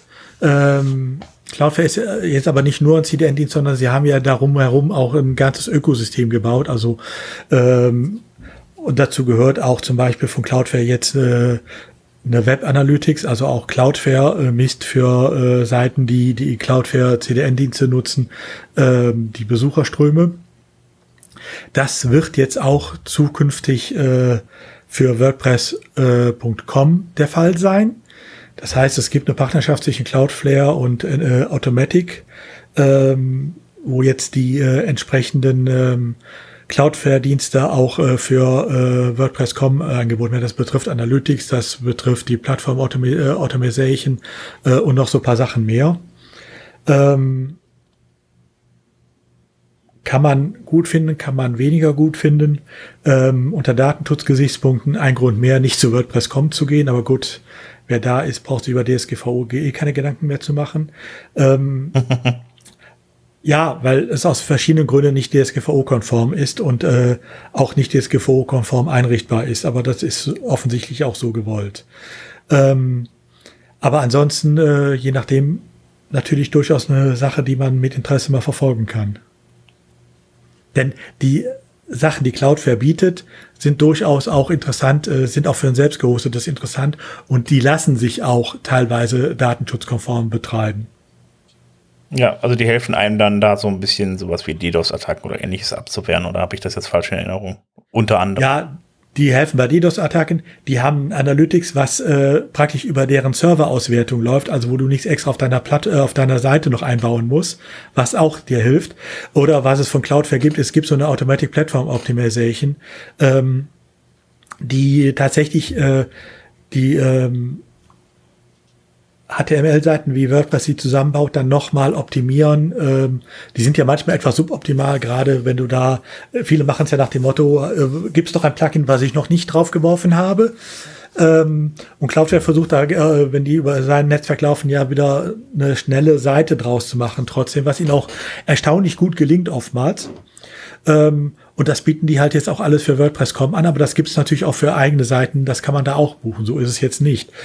Und das sind Sachen, die sind durchaus interessant und die kann man da auch für seine eigene Seite datenschutzkonform betreiben. Ob Automatic das so umsetzt, ist eine andere Geschichte natürlich. Ja. Gut, jetzt kommen wir, finde ich, zur interessantesten Frage des Tages. Sind die Daten in der Cloud wirklich sicher? Ja, wobei, da geht es jetzt mal nicht um Datenschutz, also unser Schutz vor Datenverarbeitung, sondern um den Schutz der Daten an sich. Der Hintergrund der Geschichte, kurz nachdem wir das letzte Mal die letzte Folge aufgenommen haben, brannte ja bei einem großen europäischen Hoster, dem größten französischen OVH, oder ich glaube sogar dem größten europäischen Hoster, ein komplettes Datenzentrum ab in Straßburg. Also genau genommen, die haben da 4 Datenzentren nebeneinander stehen. Eins brannte komplett ab, ein zweites brannte zu knapp der Hälfte ab und ein drittes wurde beim Löscharbeiten so unter Wasser gesetzt, dass es auch aufgegeben haben und nicht wieder in Betrieb setzen können. Mhm. Und dann zeigte sich, also in einem dieser Datenzentren waren nur dedizierte Server, das ist nur dann ein Problem, wenn die Betreiber dieser Server keine Backups gemacht haben. Aber in dem hauptbetroffenen Datencenter Straßburg 2 war wohl auch ein Teil der OVH-Cloud. Da gab es Datensicherungen, die lagen im Rechenzentrum Straßburg 1 direkt nebenan, das uns jetzt mit abgebrannt ist. Oh, was? Ja, okay. Ich habe gehört, ganz viele Rust-Spieler haben jetzt keine Spielstände mehr. Ganz viele Rust-Spieler. Ein guter Teil des britischen National Health Services ist betroffen. Die haben ihre Daten da teilweise verloren. Einige französische Behörden lagen da drauf. Die haben auch jetzt ein Problem. Also es betrifft sehr viele, weil OVH ja auch durchaus eine Größe war. Übrigens nicht nur eine Größe in Frankreich. Auch hier wurden und werden immer noch viele Webseiten bei OVH gehostet. Also das ist ja durchaus auch hier eine Größe und in einigen anderen europäischen Ländern auch. Das ist halt das Problem der Cloud. Ne? Ja, das ist aber nicht daran, dass man seine Daten vernünftig sichern muss. Also das Problem ist ja wirklich, wenn du, also du sagst ja, sicher deine Daten nicht im gleichen, also nicht so weit wie möglich weg davon. Eigentlich ist es okay, dass sie das in einem anderen Gebäude gemacht haben. Es ist halt wirklich jetzt doof, dass das auch mit erwischt wurde. Ja, aber das steht das auch Problem direkt nebenan. Halt, also OVH sagt, wir haben 4 Rechenzentren in Straßburg. OVH Straßburg 1, das ist das ursprüngliche Gebäude. Das ist, wo auch viele Bilder jetzt durch die Welt gingen. Das ist nämlich einfach eine zentrale Stromversorgung und Netzanbindung. Und rum sind sehr viele einfach Container, in die man die Computer reingeschraubt hat und die man dann aufeinander gesetzt hat. Daneben gab es dann Straßburg 2, das ist das, was jetzt abgebrannt ist, Holständer Bauweise. Und dann gab es Straßburg 3, das ist das, was jetzt abgesoffen ist durch die Löscharbeiten. Und es gibt Straßburg 4. Und alle 4 stehen im Endeffekt direkt nebeneinander. Ah. Also das als 4 Rechenzentren zu bezeichnen, kann man natürlich machen aus Marketinggründen. Aber ob das dann wirklich 4 Rechenzentren sind, wenn die so nah beieinander stehen, dass ein Feuer auch noch übergreift und die Feuerwehr auch nicht sagen kann, ich lösche nur das eine Haus und das andere kriegt nichts ab, sei jetzt mal dahingestellt, ne? Machen wir ein Loch in die Wand, dann haben wir 2 Rechenzentren. Das ist super. Das ist so. Ja, ne? Ja, aber das ist so. Ich meine, die Frage ist ja eigentlich letzten Endes, finde ich, also ich habe Cloud immer so verstanden, dass eine Cloud halt eben über das Internet einigermaßen verteiltes Netzwerk ist, dass man überall so ein paar Server stehen hat, wo man dann irgendwo überall so ein bisschen seine Daten hat. Irgendwie das waren auch diese CDNs, die halt eben dann schneller liefern konnten und so weiter. Das war für mich eine Cloud. Das war der Unterschied zu dem, dass ich sagen konnte, ich habe dann Webserver oder ich habe da einen Server stehen oder so. Nee, das sollte halt eben wirklich dann verteilt sein irgendwie. Das ist vom Prinzip ist das aber nichts anderes als ein Shared Hosting irgendwie mit einem Backup auf einem Katastrophen-Backup im Haus nebenan. Also das ist für mich das ist schwierig. Grundlegend Cloud ist nur der Computer einer anderen Person. Erstmal, um diesen alten IT-Witz mal wieder aufleben zu lassen, dass die Cloud quasi einfach nur die eines anderen Personen Computer ist. Du kannst das machen. Das Problem ist nur, mit der Verteilung von Daten musst du auch die Daten halt doppelt vorhalten, und solange wir nicht den Pied Piper Algorithmus zum Komprimieren von Dingen haben, ne? Ich weiß nicht, ob einige von euch Silicon Valley als Serie kennen, solange wir das nicht haben, hast du mit jeder zusätzlichen Speicherung von Daten brauchst du mehr Geld. Es gibt zum Beispiel jetzt die großen, also die richtig großen Hoster der Welt. Wenn du richtig viel Geld ausgibst, dann bekommst du zum Beispiel bei dem einen Hoster Multi-Zone-Hosting. Und das heißt, dass deine Daten in mehr als einer Zone liegen. Also mehr als einem Rechenzentrum, mehr als einer Infrastruktur. Und das ist aber alles wo du halt extra bezahlen musst. Und das ist halt wiederum was, wo du halt keine Lust drauf hast. Und das Schöne, was ja auch OVH geschrieben hat, ist ja, dass ab jetzt alle ihre Pakete Backup inkludiert haben, weil sie gemerkt haben, dass eine Menge Leute dachten, dass Cloud ist gleich Backup. Und dass man das eben extra kaufen muss und das extra auch eben bezahlen muss, das war halt bei vielen jetzt nicht so präsent. Das Problem ist einfach mal das Wort Cloud. Das Cloud ist kein geschützter Begriff, kann jeder dann sagen. Und es wurde aber vermarktet damals als, die Daten sind halt jetzt in dem Netzwerk im Internet nicht auf einem Rechner, sondern wie gesagt halt ein bisschen verteilt. Deshalb ja auch Cloud eigentlich damals. Aber das hat sich halt einfach, das hat der Begriff ist nicht geschützt und jeder benutzt es halt eben für irgendwas, was im Internet steht. Und ja gut, das war natürlich am Ende dann, klar, dann kommt halt dein Witz dann zum Tragen nach dem Motto, Cloud ist nicht der Computer und das andere Menschen, das ist richtig, ja. Aber das Problem ist auch, es hängt ein bisschen auch von der Geschäftsphilosophie des einzelnen Unternehmens ab. Also zum Beispiel der Bayerische Rundfunk hat, als das Dilemma dann bei OVH bekannt wurde nach dem Brand, mal die deutschen großen Provider angesprochen. Strato sagte dann auch, ja, wir haben doch zwei Rechenzentren, eins in Berlin, eins in Karlsruhe. Und auf konkrete Nachfrage, ja, aber die Daten liegen entweder in Berlin oder in Karlsruhe, nie in beiden. Na, im gleichen Konzern Web.de und GMX ist ja alles genauso wie Strato United Internet. Die sagen, ja, wir benutzen auch ein Rechenzentrum in Karlsruhe, aber wir haben zwei Rechenzentren da und die liegen 30 Kilometer auseinander. Damit wäre das Problem ja schon gelöst. Ne? Und die Telekom zum Beispiel, die sagt, nee, wir haben die Daten alle im gleichen Rechenzentrum, auch die Backups, da ist nur eine Brandschutzwand dazwischen. Ich übertreibe es jetzt ein bisschen. Ne? Also sie sagen einfach, das sind brandtechnisch zwei getrennte Bereiche und das muss reichen. Also ne? Das kostet alles extra Geld und das will wiederum keiner bezahlen. Das ist doch vollkommen verständlich. Ja, aber das Problem ist ja auch okay. Das Problem man muss es dann aber auch klar machen und ja. Man muss auch als Benutzer wissen, dass man auf was man sich da einlässt. Eben, genau, und das ist genau das, was bisher nicht der Fall war, weil immer allgemein nur gesagt wurde oder man ja durchaus auch suggeriert wurde, nein, wir halten eure Daten redundant vor und da kann nichts passieren. Ja, das war ja der Sinn der Cloud damals, meine ich zumindest. Und wenn ich das noch richtig in Erinnerung habe, oder vielleicht bin ich auch ein bisschen blöd, aber das war genau der Sinn der Cloud. Nur der Begriff Cloud wird halt vollkommen missbraucht mittlerweile. Mittlerweile ist halt eben alles Cloud, was im Internet steht, was dann so auch das nicht mehr wiedergibt. Ich hack noch mal ganz kurz auf einen bestimmten Punkt rum. Backups. Ja, hab da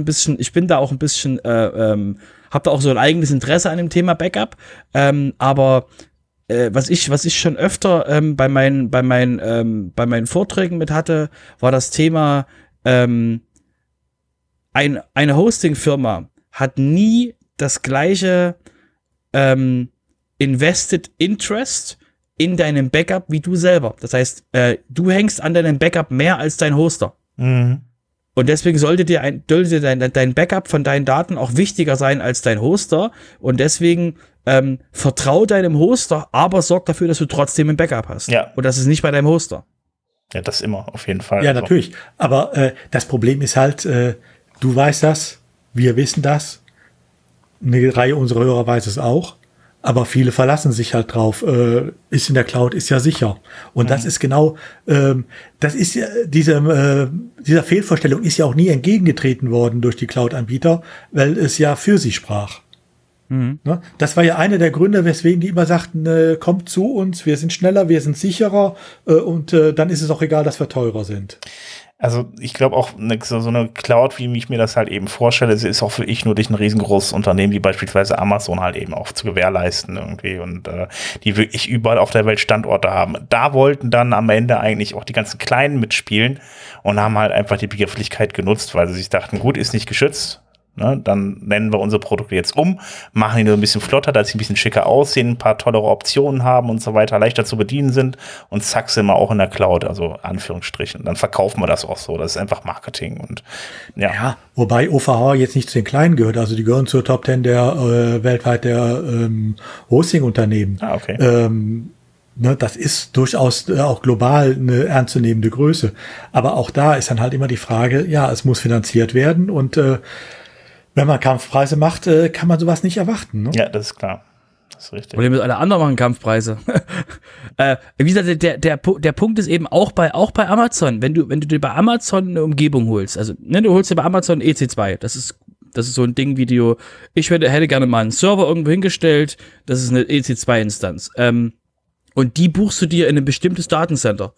Da ist meines Wissens nach auch kein automatisches Backup mit dran. Wie gesagt, bin ich mir nicht 100% sicher, aber du kriegst auch einen dedizierten Bereich irgendwo in der Welt. Das heißt, du bist halt nicht in allen Datenzentren gleichzeitig, sondern du suchst dir ein bestimmtes Datencenter raus, zum Beispiel Frankfurt, und dann bist du in dem Frankfurter Datencenter und nirgendwo anders. Mhm. Ja gut, also wie gesagt, also ich erwarte einfach, wenn ich einen Server miete, dann weiß ich auch, ich habe einen Server, der steht irgendwie in Frankfurt im Rechenzentrum, das ist klar. Das ist für mich ein Unterschied. Oder ein Webspace oder was auch immer.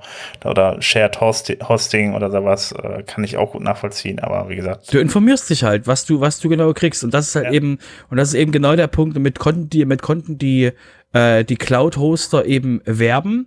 Und jetzt, zumindest die Leute, die das mitbekommen haben, und kannst drauf wetten, dass OVH, das weiß in einem Jahr keiner mehr, dass bei OVH ist, außer du bist OVH-Konto und ähnliches, wird der Autonormalbenutzer in einem Jahr nur noch wissen, in irgendeinem Rechenzentrum hat es mal gebrannt und so, und das Thema geht den Leuten dann auch, das hat keiner aktiv auf dem Schirm. Das kriegt auch gar keiner am Ende mit, wenn du dir die ganzen, zum Beispiel jetzt die ganzen Gaming-Server mal anguckst, das sind ja alles Drittanbieter, die kaufen dann Rechenkapazität bei OVH ein und Speicherplatz und so weiter, und die verkaufen also dann einen ganz anderen Namen, das kriegst du ja dann gar nicht mehr mit am Ende. Gut, ja, Thema Business beendet. Jetzt kommen wir zum Recht. Udo, was hast du uns denn wieder Schönes mitgebracht aus dem Welt der Rechtsverdreher? Aus der Welt. Auch diesmal habe ich nur ein paar kleine Themen, die auch kaum einen interessieren können. Es geht nur um Cookies, Mailchimp und solche Kleinigkeiten. Ich geh mal kurz was essen. Nein, also wir können es kurz machen. Das Dilemma mit den Cookies seit letztem Jahr, seit dem Urteilen des EuGHs und des BGHs, in der Planet 49, in dem Planet 49 Rechtsstreit, das kennen wir ja, das war ja auch hier schon öfter Thema. Seitdem haben wir ja überall diese schönen Cookie-Banner, die jeden von uns nerven. Und das Problem, was wir ja die ganze Zeit haben, ist, dass der BGH dann, um europarechtskonform zu bleiben, in das deutsche Telemediengesetz etwas reingelesen hat, was da so gar nicht drin steht, aber er es praktisch gegen den eigenen Wortlaut auslegen musste, damit es überhaupt funktioniert. Also das, was er da gemacht hat, das war juristisch nicht hochrecht, das war halt Spalterei en gros, aber es ging halt nicht anders. Und so genau weiß ja bis heute eigentlich keiner an ein paar Stellen, wie funktioniert das jetzt, wie kriegen wir, wo ist die Grenze? Das kann man natürlich jetzt jahrelang austesten mit Gerichtsurteilen. Der Gesetzgeber hat dann doch ein Einsehen gehabt und hat gesagt, wir regeln das jetzt. Und es gibt jetzt ein Entwurf für ein Telekommunikations-Telemedien-Datenschutzgesetz, TTDSG. Also nicht TTKG, was wir noch alles aus der Zeit kennen. Wie?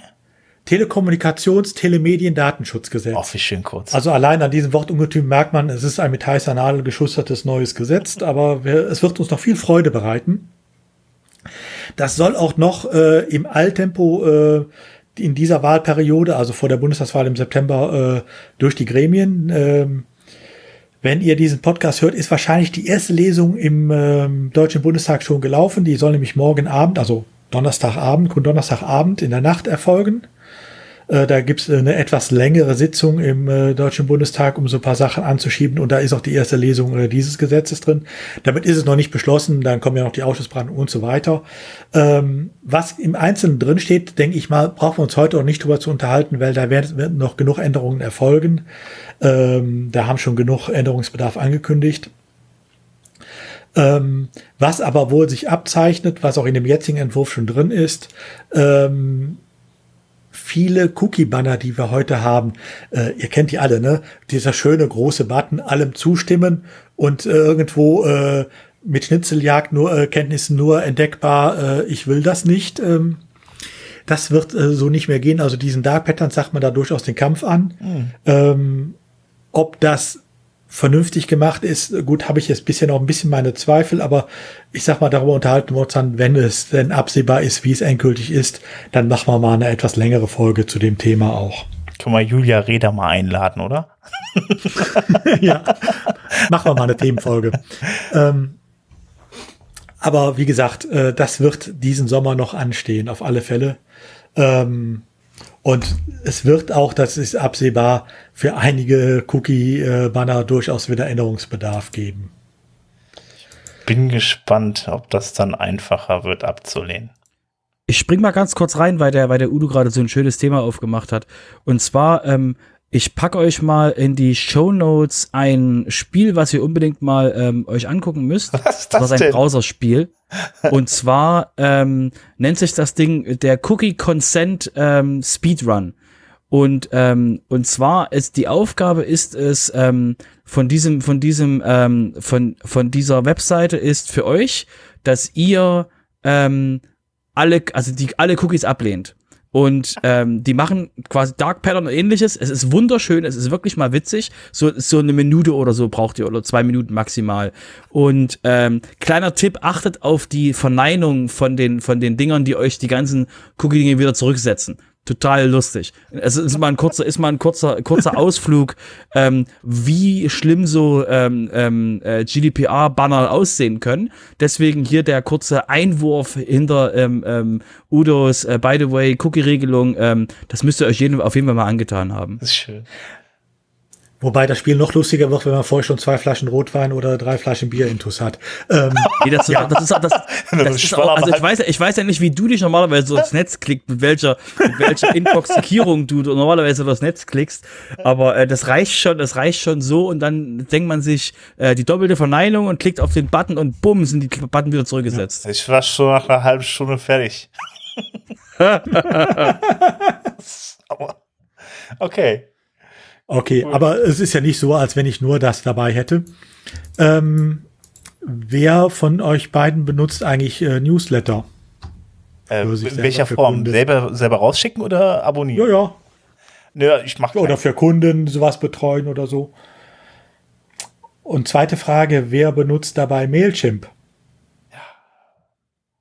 Wahrscheinlich viele. Da kriegst du immer so ein komisches Zucken im Auge, wenn ich dich auf Mailchimp anspreche. Deswegen habe ich mir abgewöhnt, das zu benutzen. Also ich habe es nie benutzt, aber das würde ich auch nicht. Also ich muss jetzt fairerweise dazu sagen, unsere Newsletter hier laufen im Moment auch noch alle über den Mailchimp. Also von daher. Frevel. Ja, es ist eine der wenigen Sachen, die wir im Moment noch nicht selber betreiben. Aber gut. Mailchimp hat durchaus im Moment ein kleines Problem, beziehungsweise ein Anwender hatte ein kleines Problem. Und zwar mit der bayerischen Datenschutzaufsicht, die ja sonst eigentlich sehr zurückhaltend ist. Aber die haben tatsächlich in einem Unternehmen untersagt, also was heißt ein Unternehmen? Das war so ein Modeteil, untersagt, seine Mailchimp-Newsletter in der jetzigen Form weiter zu benutzen, weil es einfach eine unzulässige Weitergabe von Mailadressen sei. So, das lassen wir jetzt wirken. Und wenn sich jetzt bei den Hörern, die Mailchimp benutzen, das werden ja einige sein, der Adrenalinspiegel langsam wieder senkt, muss man sagen. Es ist nicht so schlimm, wie ich es gerade erzählt habe. Denn, ja, ne? Was war passiert? Ich meine, Mailchimp sitzt halt in den USA. Sie sitzen auch nur in den USA. Es war ja zwischendurch sah es ja mal so aus, als wenn es auch eine irische Niederlassung geben würde, aber Tatsache ist, die ganzen Anspielungen darauf, die es schon auf der Seite gab, wo auch teilweise schon irische Adressen drin standen, die sind ja alle wieder verschwunden. Und dann habe ich natürlich ein Problem, wie kann ich diese Daten und auch Mailadressen sind personenbezogene Daten nach Amerika transferieren. Das kann ich noch über die Standardvertragsklauseln, aber ich muss natürlich eine vernünftige Risikoanalyse machen und gucken, welche Folgen hat das, wenn ich das mache. Da macht es ja auch einen Unterschied, gebe ich zum Beispiel auch die Namen mit rüber, erlaube ich die Möglichkeit von Mailadressen, die anonym sind, also irgendeine dahergelaufene Gmail-Adresse oder sowas, oder will ich Adressen haben, wo ich auch immer weiß, wer dahinter steckt? Mache ich irgendwie ein unverfängliches Portal oder habe ich ein Portal mit Themen, die zum Beispiel ein Problem geben würden, wenn mir rauskommt, dass ich mich damit dafür interessiere, wenn ich das nächste Mal in die USA einreise? Und so weiter. Also da muss man durchaus überlegen und im Einzelfall entscheiden, ja, ich kann es vertreten, ich gehe noch zu Gmail, zu Mailchimp oder ich mache es nicht. Und das kann in vielen Fällen durchaus dazu rauskommen, dass man sagt, Mailchimp ist für mich kein Problem. Ich sehe es ja bei uns auch. Ne? Wir sind auch noch bei Mailchimp und das nicht mit schlechtem Gewissen. Einfach, weil wir anonyme Anmeldung gestatten. Du musst nur eine E-Mail-Adresse angeben und ob du da jetzt deine richtige angibst oder so eine Wegwerfadresse, die eine Zahl angibt, das ist dein Problem. Kannst du machen, wie du willst, wird auch nicht nachkontrolliert. Mehr wollen wir nicht haben und wir haben mehr oder weniger allgemeine Themen drauf, wenn auch juristische Themen. Aber ihr stellt euch vor, wir würden sowas betreiben mit ganz engen Gebieten, die durchaus auch für andere Leute interessant sind. Das fängt an bei politischen Themen, geht weiter über einige Gesundheitsthemen vielleicht, die eine Einreise in die USA verhindern würden oder sonst was. Ne? Da könnte man das zum Beispiel dann nicht mehr machen. Und diese Entscheidung, diese Risikoanalyse, die muss tatsächlich jeder, der einen US-Dienst in Anspruch noch nimmt, tatsächlich auch machen. Und das muss er auch dokumentieren. Und genau das ist hier nicht erfolgt. Das heißt, dieses Unternehmen hat halt einfach gemacht, hat einfach die Newsletter-Funktion von Mailchimp genutzt, hat sich seines Newsletters und seiner Webseite erfreut und dann kamen die bösen Spielverderber von der bayerischen Datenschutzbehörde und haben gesagt, nee, das geht so nicht. Gut, es war jetzt in dem Fall, es hat kein Bußgeld gegeben, sondern nur eine entsprechende Belehrung und das Ärgernis ist abgestellt worden und gut ist. Aber es zeigt auch, man muss da tatsächlich, man darf nicht darauf vertrauen, dass es einfach schon so gemacht werden kann, sondern man muss es tatsächlich in jedem Einzelfall klären und muss da auch entsprechend tatsächlich auch dokumentieren, dass man das, dass man sich dazu Gedanken gemacht hat und warum man diesen amerikanischen Dienst in Anspruch nimmt. Da hat nicht unbedingt der einzelne User drauf Anspruch, also auch hier, ne, es war eine Userin, die sagte, wieso geht meine Adresse nach in die USA und erklär mir das mal und bla bla und er hat da nicht drauf geantwortet. Dann hat sie sich bei der Datenschutzbehörde beschwert und die Bereichslandesdatenschutzaufsicht hat dann gesagt, nee, also ne, wir klären da zwar intern ab, aber du bist mal ruhig, User. Aber es kann halt auch da Probleme geben. Deshalb, wer sowas benutzt, bitte auch eine vernünftige Risikoanalyse machen und einfach mit ein paar Stichworten festlegen, warum das so gemacht wird. Ich empfehle auch immer, es wirklich zu machen und nicht darauf zu vertrauen, dass man das noch machen kann, wenn die Anfrage kommt. Denn wenn die Anfrage kommt, dann geht euer Adrenalinspiegel auch zuerst mal hoch und dann seid ihr froh, wenn ihr sowas schon habt. Stellt sich mir jetzt mal die Frage, wie viel, sag ich mal, also allein schon bei den Parteien, wie viel davon Mailchimp benutzen. Also das ist ja schon, ich meine, überhaupt schon eine politische Gesinnung irgendwie, die dann einfach rübergesendet wird in die USA, finde ich relativ schwierig. Gut, okay, wenn ich jetzt dann... Und jetzt verstärken wir das Ganze mal. Ich stell dir vor, es ist nicht ich sag mir jetzt mal... eine der Mainstream-Parteien wie die Union, die SPD, die Grünen, sondern es sind zum Beispiel die Grünen oder andere extremere Parteien noch auf beiden Seiten. Da ist das durchaus ein Problem. Ja, oder wenn ich mein Newsletter abonniere den Newsletter der Linken. Ich weiß nicht, wo die, aber wenn das über Mailchimp läuft, das würde da entsprechend abgefragt, das könnte durchaus ein Einreisehindernis werden. Und das soll's ja, das ist ja nicht Sinn der Sache. Ich wollte schon gerade sagen, bei den USA ist Kindergeld ja schon sozialistisch. Also wenn du dann mit der Linken bist, dann ist schon, ja, und Krankenversicherung ist ja auch sozialistisch, stimmt ja, genau. Boah, hart, ja, stimmt. Oder du bist in irgendeinem Selbsthilfeforum für irgendwelche ansteckenden Krankheiten. Ey, das stimmt. Da musst du ja noch nicht mal selber drin sein, weil du es hast, sondern es kann ja einfach sein, dass du einen Familienangehörigen oder einen Freund hast, der es hat, und du hast da mal dich umgehört und hast dich auf so eine Mailliste setzen lassen. Das könnte ja schon reichen. Ne? Ja. Und das sind dann Sachen, da muss man dann in der Tat auch mal überlegen. Und das sind jetzt nur Beispiele, die mir jetzt so auf Anhieb einfallen. Ne? Das ganze Thema gibt's auch in anderen Bereichen. Ja, nun gut. Das braucht man natürlich nicht den Leuten erzählen, die alle auf Facebook sind, weil die haben das ja eh schon. Also ich meine, ich bin ja auch dabei, das ist ja ganz schlimm. Aber gut, also wer auf Facebook aktiv ist, der braucht sich keine Gedanken mehr zu machen. Der hat die Kontrolle über seine Daten verloren. Ja. Aber das ist, glaube ich, noch ein anderes Thema. Das stimmt, ja, Twitter ja auch dann. Naja, egal, das ist eh schon so ich habe ein Thema für sich. Wobei, ich meine, wir haben es jetzt am Beispiel Mailchimp gemacht. Das Problem haben wir natürlich mit allen US-Firmen. Ne? Und wir haben es in zwei Richtungen. Wir haben es einmal in die Richtung, wir benutzen einen US-Dienst à la Mailchimp. Und wir haben es auch in die Richtung, was ist denn mit den US-Firmen, die dann Dependancen innerhalb der EU aufbauen, was ja auch viele getan haben. Bleiben wir bei dem Beispiel Facebook gerade. Ne? Da gibt es dann in Irland eine entsprechende Dependance, Google genauso. Ne? Die Dependance, die für Google Ads und Google Search und so weiter zuständig ist, die das betreibt, sitzt auch in Irland. Wie auch für viele andere US-Dienste, wo dann die irische Datenschutzaufsicht zuständig ist, die ja nun eher der Auffassung zuneigt, dass Datenschutz ein Standortfaktor ist, also genauer gesagt, dass Nichtausübung von Datenschutzaufsichten ein Standortfaktor ist. Ne, die gehen ja nicht nach Irland nur, weil sie da auch Englisch sprechen können, sondern insbesondere auch, weil sie da Ruhe haben von der DSGVO.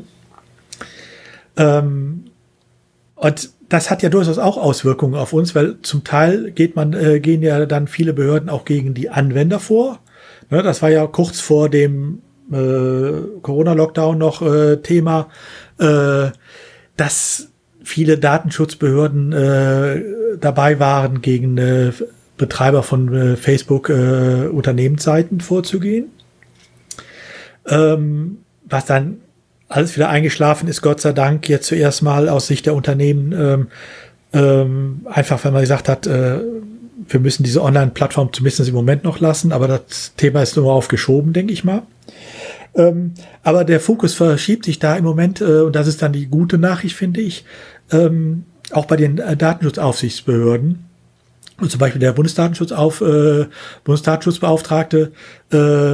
geht inzwischen auch die irische Datenschutzaufsicht frontal an und beschwert sich darüber, dass die de facto keine vernünftige, effektive Aufsicht führen und auch noch mit falschen Aussagen Nebelkerzen werfen. Also auch da ist zu erwarten, dass es da durchaus hinter den Kulissen im Rahmen des Europäischen Datenschutzbehördenverbundes durchaus im Moment rappelt. Da ist also auch durchaus noch mit Ergebnissen in nächster Zeit zu rechnen, denke ich mal.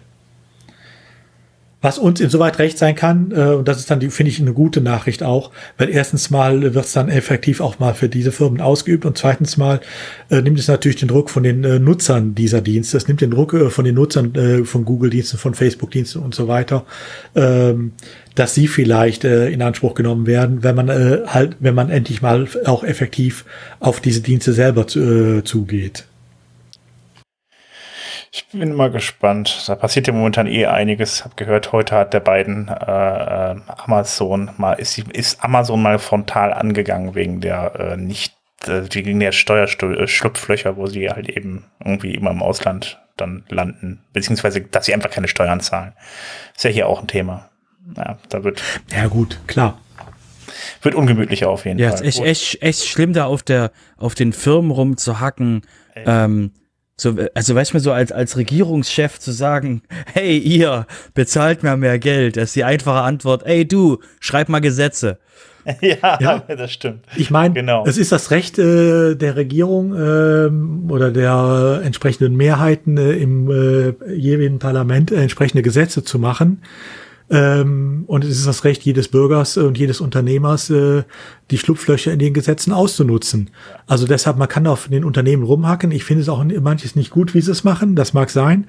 Aber es ist zuerst mal ein Problem des Gesetzgebers. Da muss er halt mal seine Gesetze vernünftig machen. So ähnlich war auch die Antwort von Amazon, die dann sagten, Moment, ihr habt doch die Gesetze gemacht. Ja. Das ist richtig.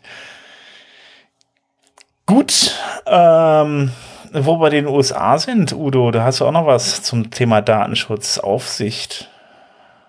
Ja gut, das ist, was wir gerade schon sagten. Das war gerade schon das Thema, dass halt dem Bundesdatenschutzbeauftragten die Hutschnur wohl jetzt gerissen ist und er auch ziemlich undiplomatisch, und das meine ich jetzt durchaus positiv, mal Klartext geredet hat. Ah, okay, dann habe ich das gerade durcheinander geworfen. Ne? Also auch da ist wohl zu erwarten, dass da der Druck auch auf die US-Firmen wirklich sich erhöht, was auch dazu führt, dass die Nutzer hier, ich sag mal, nicht so sehr demnächst mehr in diesem Druck drinstehen, sondern vielleicht dann irgendwann auch wieder Dienste hier haben, die man dann gefahrloser nutzen kann, als es jetzt der Fall ist. Ja, ich möchte nur noch mal kurz die Begeisterung der Leute, die das gerade anhören, ein bisschen bremsen. Das ist der Bundesdatenschutzbeauftragte, der das gesagt hat. Wir wissen alle, was der für eine Macht hat. Und genau, ich wollte es nur noch mal in den Raum geworfen werden, bevor jetzt Leute hier in Euphorie ausbrechen und den Sekt kaltstellen. Besten noch nicht kaltstellen. Ich würde es gar nicht so negativ sehen. Erstens mal ist es immer noch die Stimme, mit der die Datenschutzbehörden im Rahmen der Europäischen Datenschutzkonferenz sprechen. Da hat er durchaus seine Stimme. Und wenn du siehst, gerade unser jetziger Bundesdatenschutzbeauftragter ist durchaus auch in der Lage, ich sag mal, ungewöhnliche Wege zu gehen und Facebook auch zum Beispiel mit Hilfe des Bundeskartellamtes anzugehen und so. Also, ne, das, was im Moment BGH und Oberlandesgericht Düsseldorf abwechselnd mit unterschiedlichen Ergebnissen beschäftigt. Mhm. Sprich, das OLG, was sagt, Facebook ist gut, und BGH, der sagt, ich schlage aber drauf. Also, da ist mehr Macht drin, als man denkt. Und wir haben im Moment einen Bundesdatenschützer, der durchaus auch gewillt ist, es entsprechend auszunutzen. Also deshalb, ich sehe es nicht so negativ. Ich denke schon, dass da durchaus eine gewisse Grundstimmung ist. Und das soll uns nur recht sein. Ja, der hat ja, glaube ich, auch einen ganz guten Ruf, unser Datenschutzbeauftragter, im Gegensatz zu seiner Vorgängerin. Ich komme jetzt noch nicht mehr auf den Namen, wie er heißt. Ist auch nicht wichtig. Doch, ist wichtig. Nein, ich drücke uns die Daumen, dass mal was passiert. Dass sich da mal was bewegt, weil aktuell werden ja gerade Fakten geschaffen mit dem, ihr erinnert euch an das Apple Werbesystem, was sie da hochfahren wollen. Da werden jetzt gerade Fakten geschaffen von anderen, was ich auch gut finde, dass da mal Bewegung reinkommt, um da mal wirklich mal auch mal, faktisch mal Veränderungen zu haben, die den Menschen wieder Souveränität über ihre Daten geben. Finde ich gut. Gut. Dann würde ich sagen, kommen wir jetzt auch mal zur nächsten Rubrik, nämlich zum Tellerrand. Nochmal zum Thema Apple. Da gibt es nämlich jetzt eine kleine App. Und die gibt es nicht jetzt, die gibt es schon was länger. Die heißt Ulysses mit Y. Damit kann man eigentlich die App dazu gedacht, die gibt es dann für den PC auch und für das Tablet und so weiter, dass man dann halt da Texte mitschreibt. Die kann man aber auch nutzen, um WordPress-Posts damit zu schreiben. Und die haben jetzt eine neue Funktion drin, dass man nicht Posts updaten kann. Man kann also über die App halt eben Posts anlegen, die veröffentlichen, entsprechende Kategorien einstellen und die ganzen Einstellungen, die man sonst dazu machen kann. Die Posts, ich habe das heute ausprobiert, die werden dann auch wirklich dann in Gutenberg angelegt und nicht nur in dem Texteditor, sondern auch wirklich als einzelne Blöcke, also ein Bild ist halt ein Bildblock und so weiter, also wirklich schon ganz gut gemacht. Und ja, jetzt kann man die halt eben auch, die Posts, die man gemacht hat, die Sachen, die man geschrieben hat in seinen Artikel, die kann man dann, wenn man sie speichert, halt auch nochmal updaten, dann wird der Post auf der Webseite halt auch, abgedatet. Und das geht halt nicht nur für WordPress.com .com, sondern das gibt es auch für ein eigens selbst gehostetes WordPress. Kommen wir mal zu einem ganz anderen Thema, was wir hier noch nie behandelt haben in letzter Zeit, Progressive Web Apps. Auch da gibt es wieder ein paar Neuerungen. Zum einen mal haben wir ja bisher die PWAs meistens unter dem Gesichtspunkt gesehen, wie komme ich auf das Handy unserer Besucher. Dass es nicht nur um Handys geht, sondern auch zum Beispiel um die ganzen Windows-PCs. Das zeigt Microsoft jetzt. Es ist bisher ja schon so, dass wenn ich eine entsprechende Webseite im Microsoft Edge aufrufe, mir angezeigt wird, sie ist installierbar und sie dann auch installiert und ganz normal auch in die Anwendung des Menüs mit hereinnimmt. Das wird sich sogar noch was verbessern und Microsoft hat jetzt auch angekündigt, dass sie mit einem der nächsten Updates, die es für Windows geben wird, diese Progressive Web Apps noch mehr nach außen wie native Windows-Applikationen erscheinen lässt. Das heißt, PWAs werden auch immer mehr eine Möglichkeit, auf den Computern, auf den Notebooks und so weiter zu erscheinen und sich da fest zu verankern. Also ein Grund mehr, sich um PWAs zu kümmern. Das funktioniert nach wie vor nicht vernünftig im Apple-Universum, ich weiß, aber ich denke mal, jenseits der Tech- und Designer-Szene ist ja nach wie vor der Windows-Rechner doch eher der Standard. Und auf die ganzen Desktops kann man gut draufkommen. Und da macht es vielleicht dann doch manchmal den Unterschied, ob man nur einen Klick hat, um auf einer bestimmten Seite oder in einem bestimmten Shop oder einen sonstigen Dienstleister zu sein oder ob man zuerst mal eine Webseite aufrufen muss. Also deshalb, Microsoft geht diesen Weg ganz extrem jetzt auch. Lohnt sich also auch deswegen im Blick zu halten. Parallel dazu hat Google angekündigt, die das Installationsinterface, was ich als Benutzer sehe, wo mir dann angezeigt wird, diese Webseite ist auch als PWA verfügbar. Ich glaube, nebenher steht da drauf, auf dem Dashboard nur installieren, irgendwie so, und dann kann man draufklicken und so weiter. Die wird von Google jetzt wohl überarbeitet und wird sich demnächst dann auch etwas schöner ansehen lassen und auch eher zum Installieren motivieren als die bisherige. Wer es mal ausprobieren will, wie es demnächst aussieht, der kann es machen mit einem Chrome ab Chrome 90. Da muss er den entsprechenden, die entsprechenden Einstellungsfleck setzen und kann sieht es dann zum Beispiel schon bei der Twitter-App. Also da ist es als Referenz mal ausprobiert worden. Sieht wirklich auch ansprechender aus als bisher und ist auch nicht mehr so leicht zu übersehen.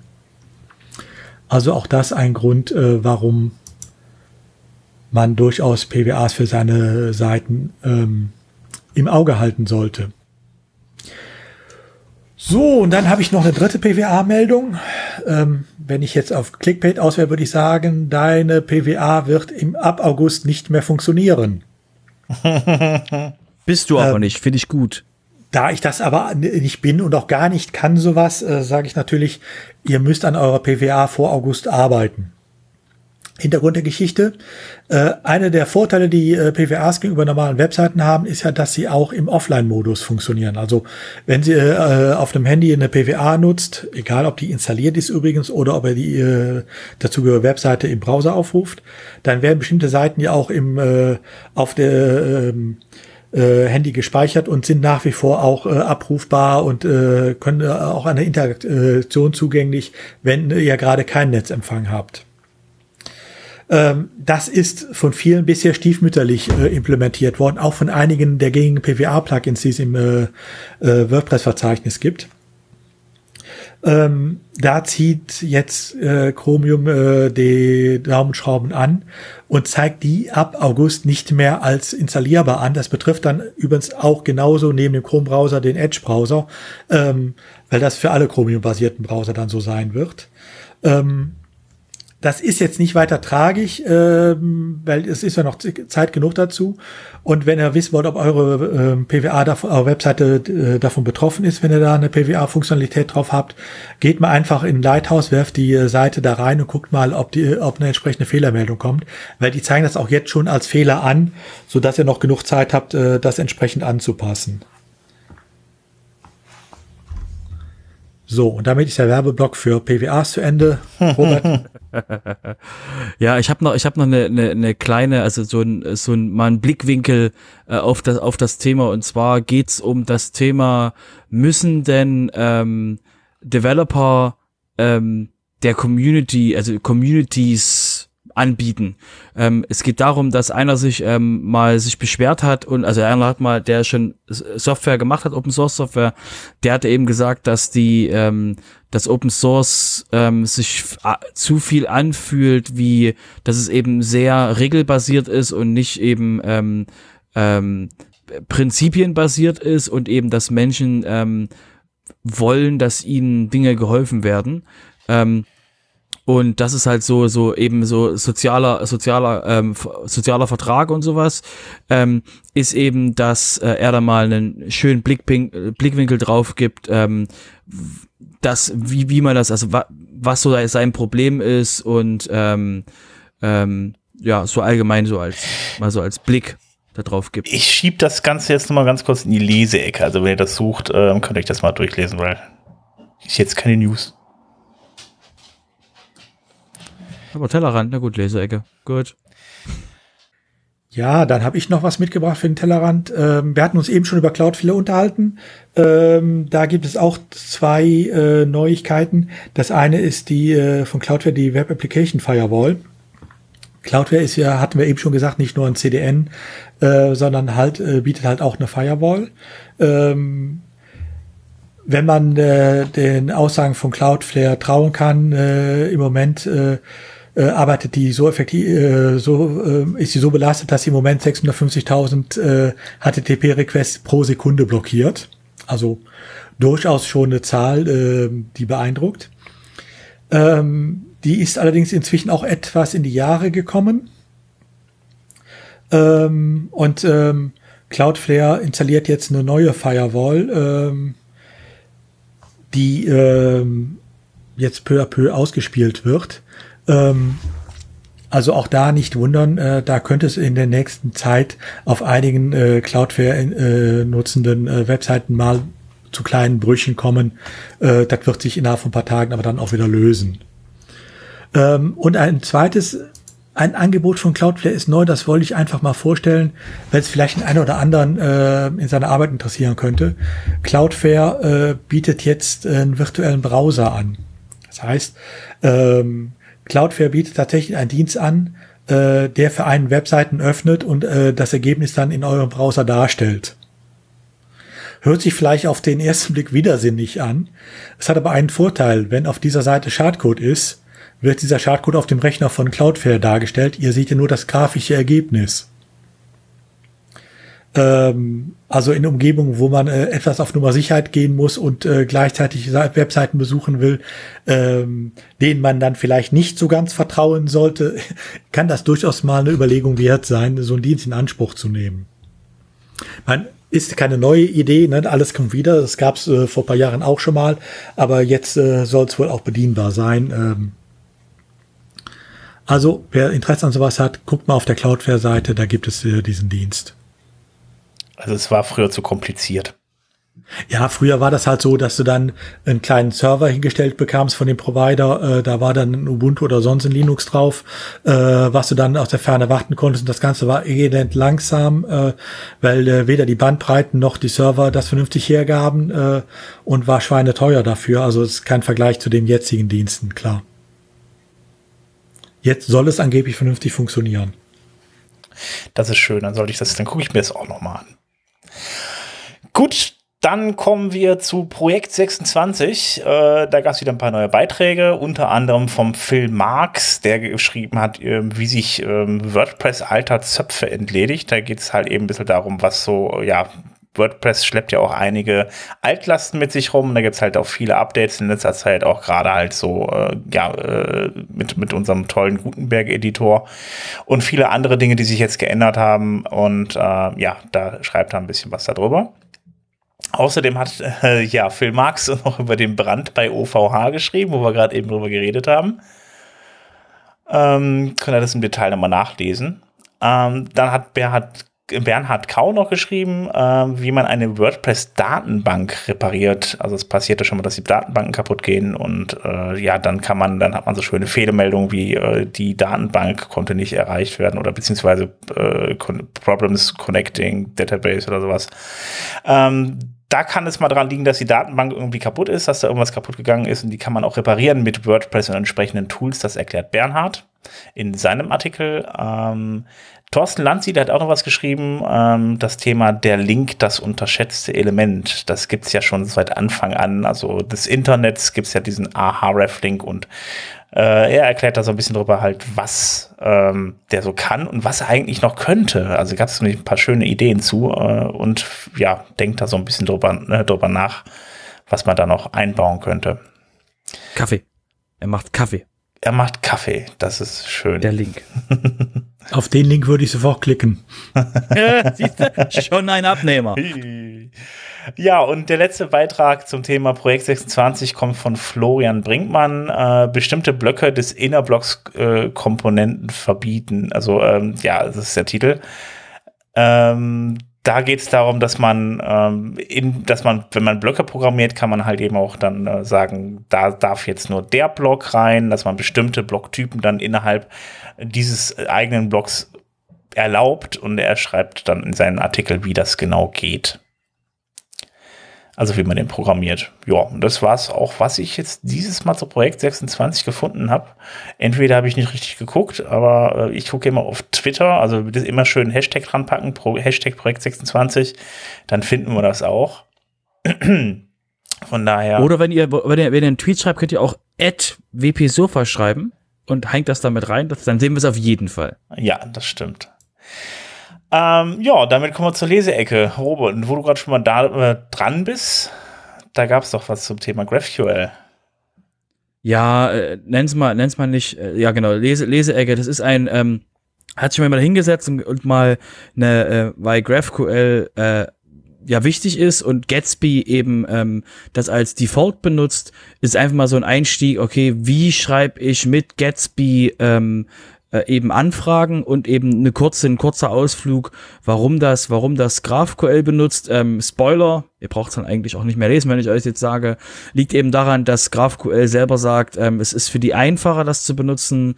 Die Daten kommen schon in der richtigen Form an und eben es ist flexibler für die gedacht und deswegen haben die eben so, sagen die selber auch eben, es gibt so eigenen Layer, den man benutzen kann, wo man es selber schreiben kann.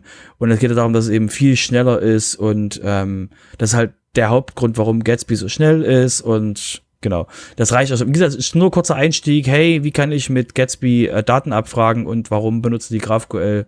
Wenn es dich interessiert, wie gesagt, Leseecke, Link in den Shownotes. Und genau, das mit dem Open Source User hatten wir vorhin schon. Kommt, wenn ihr das sucht in den Shownotes, ist eine Leseecke drin.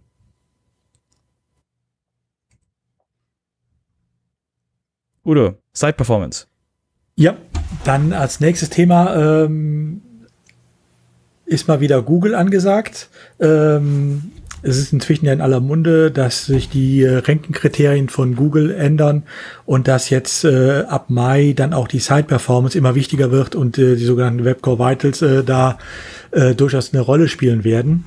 Wer sich dazu genauer informieren will, und das denke ich mal sollte jeder Website-Betreiber, ja, für den gibt es zwei Möglichkeiten. Die sinnvollere Möglichkeit und die angenehmere ist sicherlich mal bei den diversen WordPress-Meetups hier in Deutschland vorbeizuschauen, bei denen gerade Phil Marx unterwegs ist.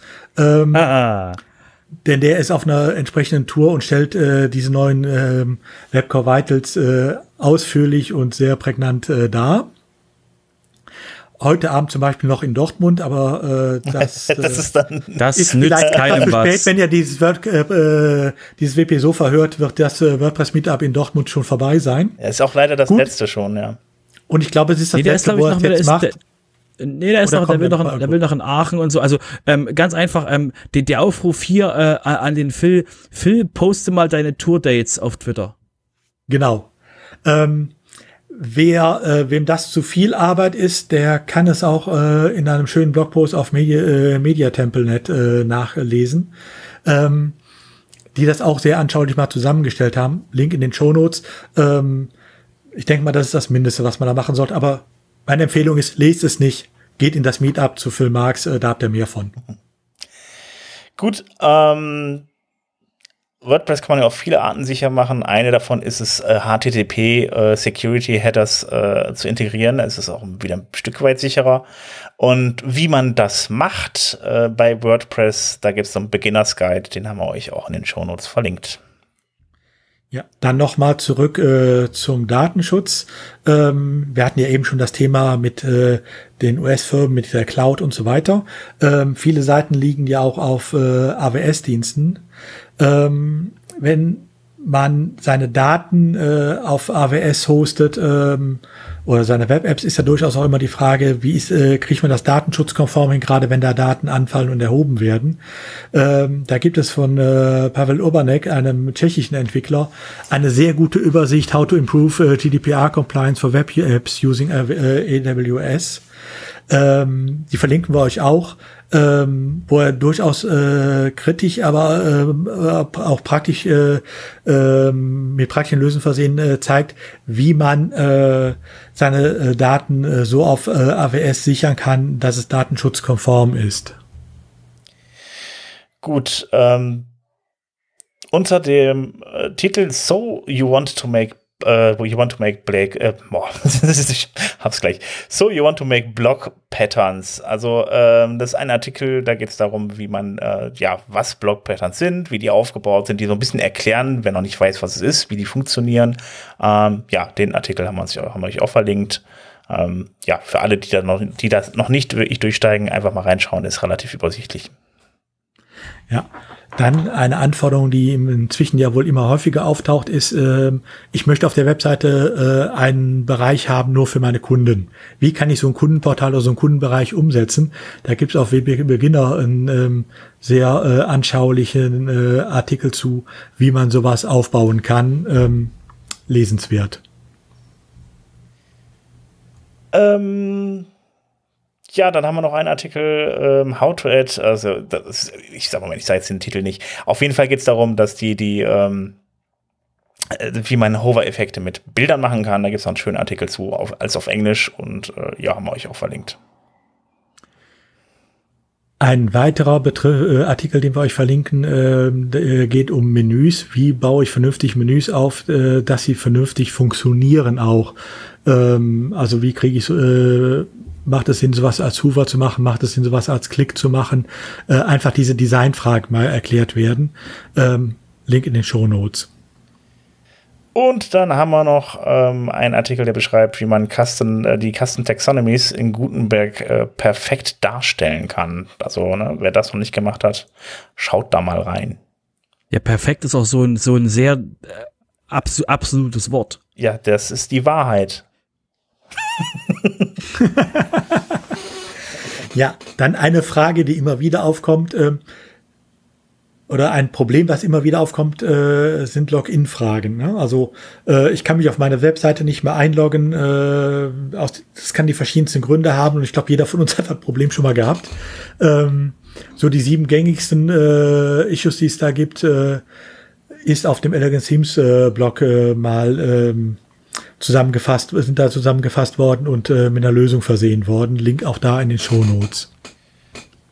Gut, und wer schon immer mal wissen sollte, warum man React-Komponenten anstatt HTML benutzen sollte, den haben wir auch noch was verlinkt. Da wird mal erklärt, wie das funktioniert mit dem React und warum man React benutzen sollte anstatt normalem HTML. Ja, Und eben hatten wir ja schon den Werbeblock für die Progressive Web Apps. Den mache ich jetzt gerade noch mal ganz kurz auf. Einer der Bestandteile, der Hauptbestandteile der Progressive Web Apps sind ja die sogenannten Service Worker. Wenn ihr mal wissen wollt, was ihr damit alles anstellen könnt, weit über das, was wir im Moment nutzen oder was uns eigentlich im Kopf nur vorschwebt, für den diesen Artikel auf der Liste Part sehr interessant, wo das mal nach dem jetzigen Stand der Technik dargestellt wird. Auch da der Link in den Shownotes. Ich sehe schon, der Udo ist ein kleiner PWA-Fanboy. Ach, merkt man das? Der hat schon Vorträge zu dem Thema gemacht. Ja, ich werde mich mal damit auch mal auseinandersetzen. Das klingt auf jeden Fall spannend. Also mal ein bisschen mehr. Ich habe mal kurz reingeschaut, aber noch nicht wirklich mal was programmiert da. Der Gut. Udo macht Vorträge, da kannst du dich einfach reinsetzen. Dann mache ich das mal. Dann setze ich mich mal da so virtuell rein. Ja, wir haben dann noch was gefunden zum Thema, einen Artikel zum Thema CSS-Generatoren. Das sind so diese Dinger, wo man so Buttons generieren kann oder Schatten oder sowas. Das ist ja halt immer ein bisschen auch umständlich, das irgendwie alles im Code zu machen, sich dann zu denken, wie es aussehen könnte. Also hat man da ein paar schöne Schieberegler, die schiebt man ein bisschen hin und her, gibt irgendwelche Zahlen an und dann könnt ihr direkt sehen, was daraus wird. Das sind diese CSS-Generatoren. Das ist eine ganze Auflistung von unterschiedlichen Generatoren. Außerdem von derselben Seite kommen noch CSS-Auditing-Tools. Das sind die Tools, die euch helfen, halt eben, die sagen, pass auf, das ist jetzt aber unperformant, da sind irgendwelche Sachen doppelt drin und so weiter. Die analysieren den Code, die gucken, wie schnell das geladen wird und so weiter. Also da gibt es ein paar Tools, die euch dabei helfen, euer CSS besser zu machen. Ja, schaut da mal rein.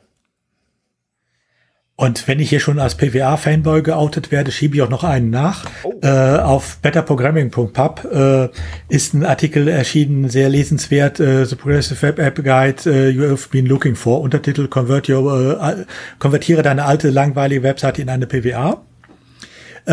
Wo einfach auch mal dargestellt wird, was ist sinnvoll, was kann ich machen, was muss ich machen, um das Ganze vernünftig hinzukriegen. Gut, wo wir vorhin das Thema GraphQL und REST API hatten, da gibt es einen schönen Artikel noch, der beschäftigt sich der heißt halt vom Prinzip her, der ist schon GraphQL versus REST. Und ich mache einen kleinen Spoiler, am Ende die Antwort ist, es kommt drauf an. Ne? Also was soll man wann einsetzen? Aber wer GraphQL noch nicht kennt, ich finde es echt spannend, weil man da wirklich mal gezielt Sachen abrufen kann. Guckt da mal rein und ja, man kann das halt eben, also ich erkläre es anders mal. Lest euch den Artikel durch. Ist aber sehr spannend auf jeden Fall für alle, die Frontend-Developer sind. Dann ein ganz anderes Thema, Suchmaschinenoptimierung. Neben den normalen Standard-Suchmaschinenoptimierungsthemen gibt es ja auch noch den weiten Bereich des Semantik-SEO, also wo es tatsächlich auch darum geht, wie kann ich Inhalte erfassen als Suchmaschine, wie kann ich sie der Suchmaschine auch so präsentieren, dass sie entsprechend erfasst. Da gibt es einen sehr schönen Einführungsartikel, What is Semantic SEO, auf GoFish Digital. Auch den verlinken wir euch. Okay. Gut, dann haben wir noch hier, ja, wir haben die Podcasts mal getrennt von der Leseecke, damit sind wir mit der Leseecke durch. Jetzt kommen wir in die Hörecke, praktisch die Podcast-Liste. Wir haben zunächst 2 Podcasts von WordPress.org, 2 Folgen, einmal zum Thema, ja, wie die Vergangenheit, die Zukunft und die Gegenwart von WordPress aussieht. Hört sich für mich jetzt gerade so ein bisschen nach der State of the Word-Rede an von Matt Mullenweg. Naja, auf jeden Fall wird da ein bisschen drüber gesprochen. Außerdem erklärt sie im weiteren Podcast nochmal so ein bisschen, wie WordPress sich so im Laufe der Zeit verbessert. Dann gibt es noch einen weiteren Podcast. Ich gucke gerade mal ganz kurz. Ach, das ist auch wieder das WP-Briefing, das ist der Podcast dazu. Das waren jetzt die 2 Folgen davor auch. Und da gibt es dann noch mal einen Talk zum Thema Full-Site-Editing mit Matthias Ventura. Und ja, da können wir ein bisschen mal reinhören, was da so mit dem Full-Site-Editing gerade so der Stand ist. Ja, dann hätte ich noch was von dem Working Draft Podcast und da geht es um das Testen mit Angular, also wer da in Angular irgendwie was machen will und dann auch noch seinen Code ein wenig testen will, sodass er dann in Zukunft auch ein bisschen besser läuft, beziehungsweise auch stabiler läuft. Der sollte mal da reinhören. Ja, und das waren die Podcast-Folgen für diese Woche. Kommen wir, würde ich sagen, zu den Events, wa? Jo. Da als erstes, was wir haben, ist für euch der GoDaddy Pro Event.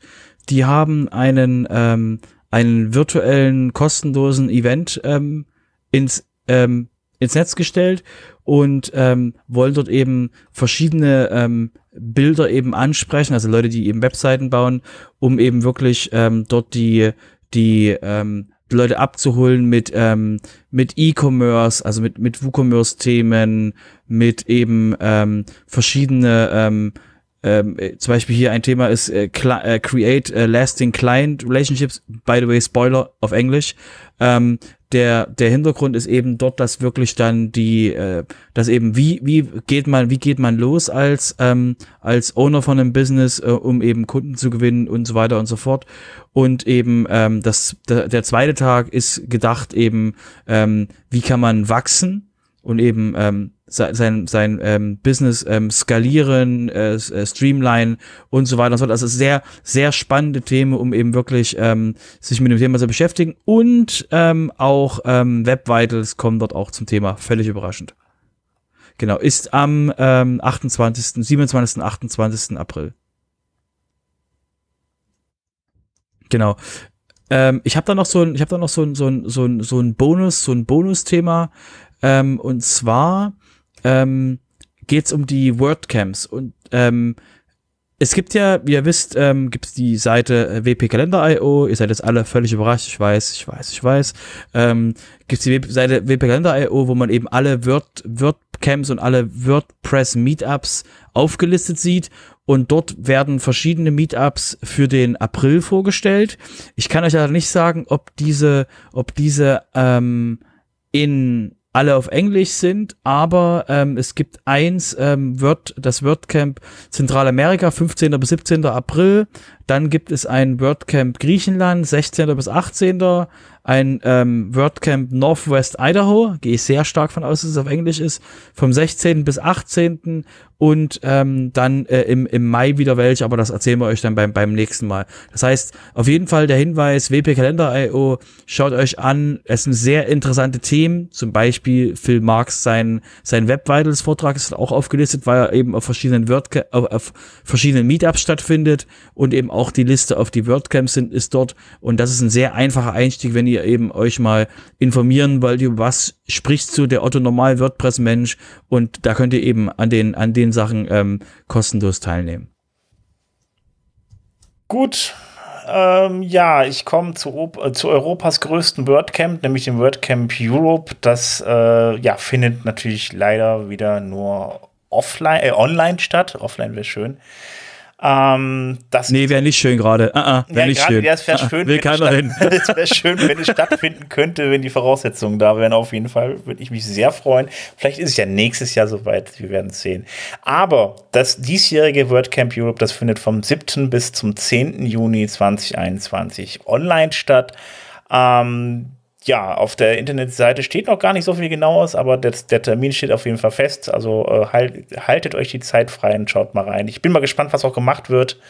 So in Sachen Treffen, sowas gab es ja in letzter Zeit bei vielen Veranstaltungen schöne Möglichkeiten, wie man da durch Räume gehen konnte oder ähnliches. Und da bin ich mal gespannt, ob da jetzt mal noch wieder was passiert. Dann gibt es natürlich noch die Meetups. Und die Meetups beginnend ab dem 7.4. mit dem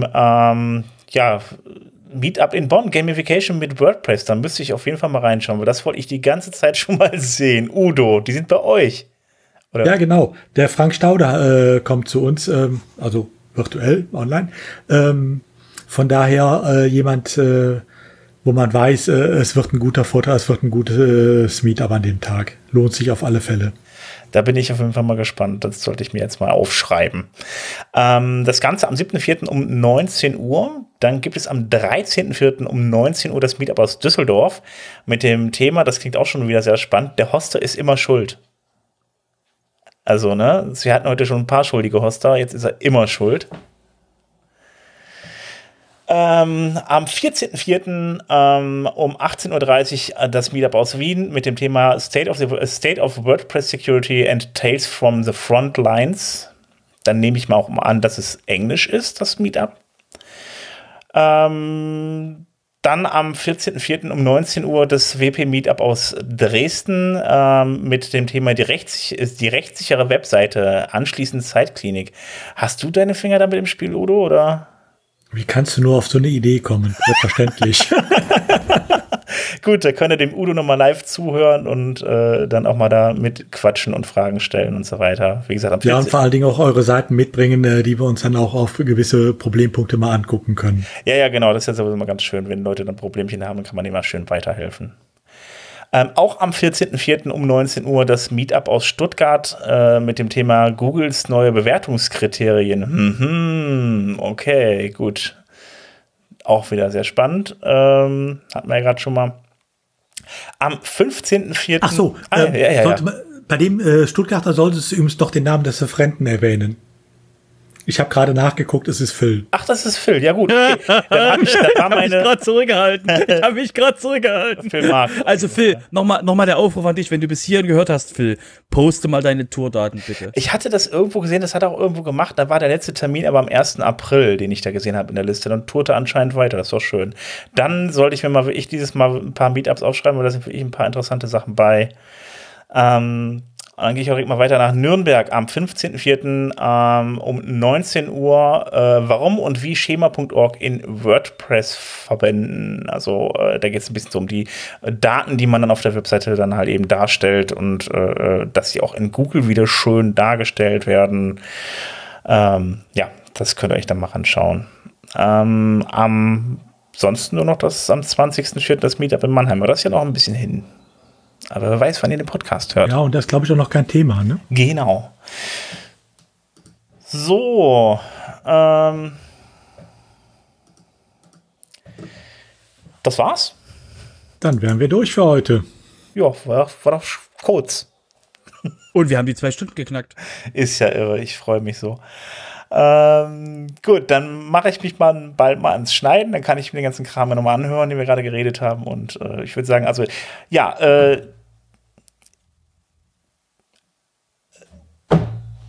bis die Tage, macht's gut, wir hören uns. Bis dann. Ciao. Bis dann, tschüss.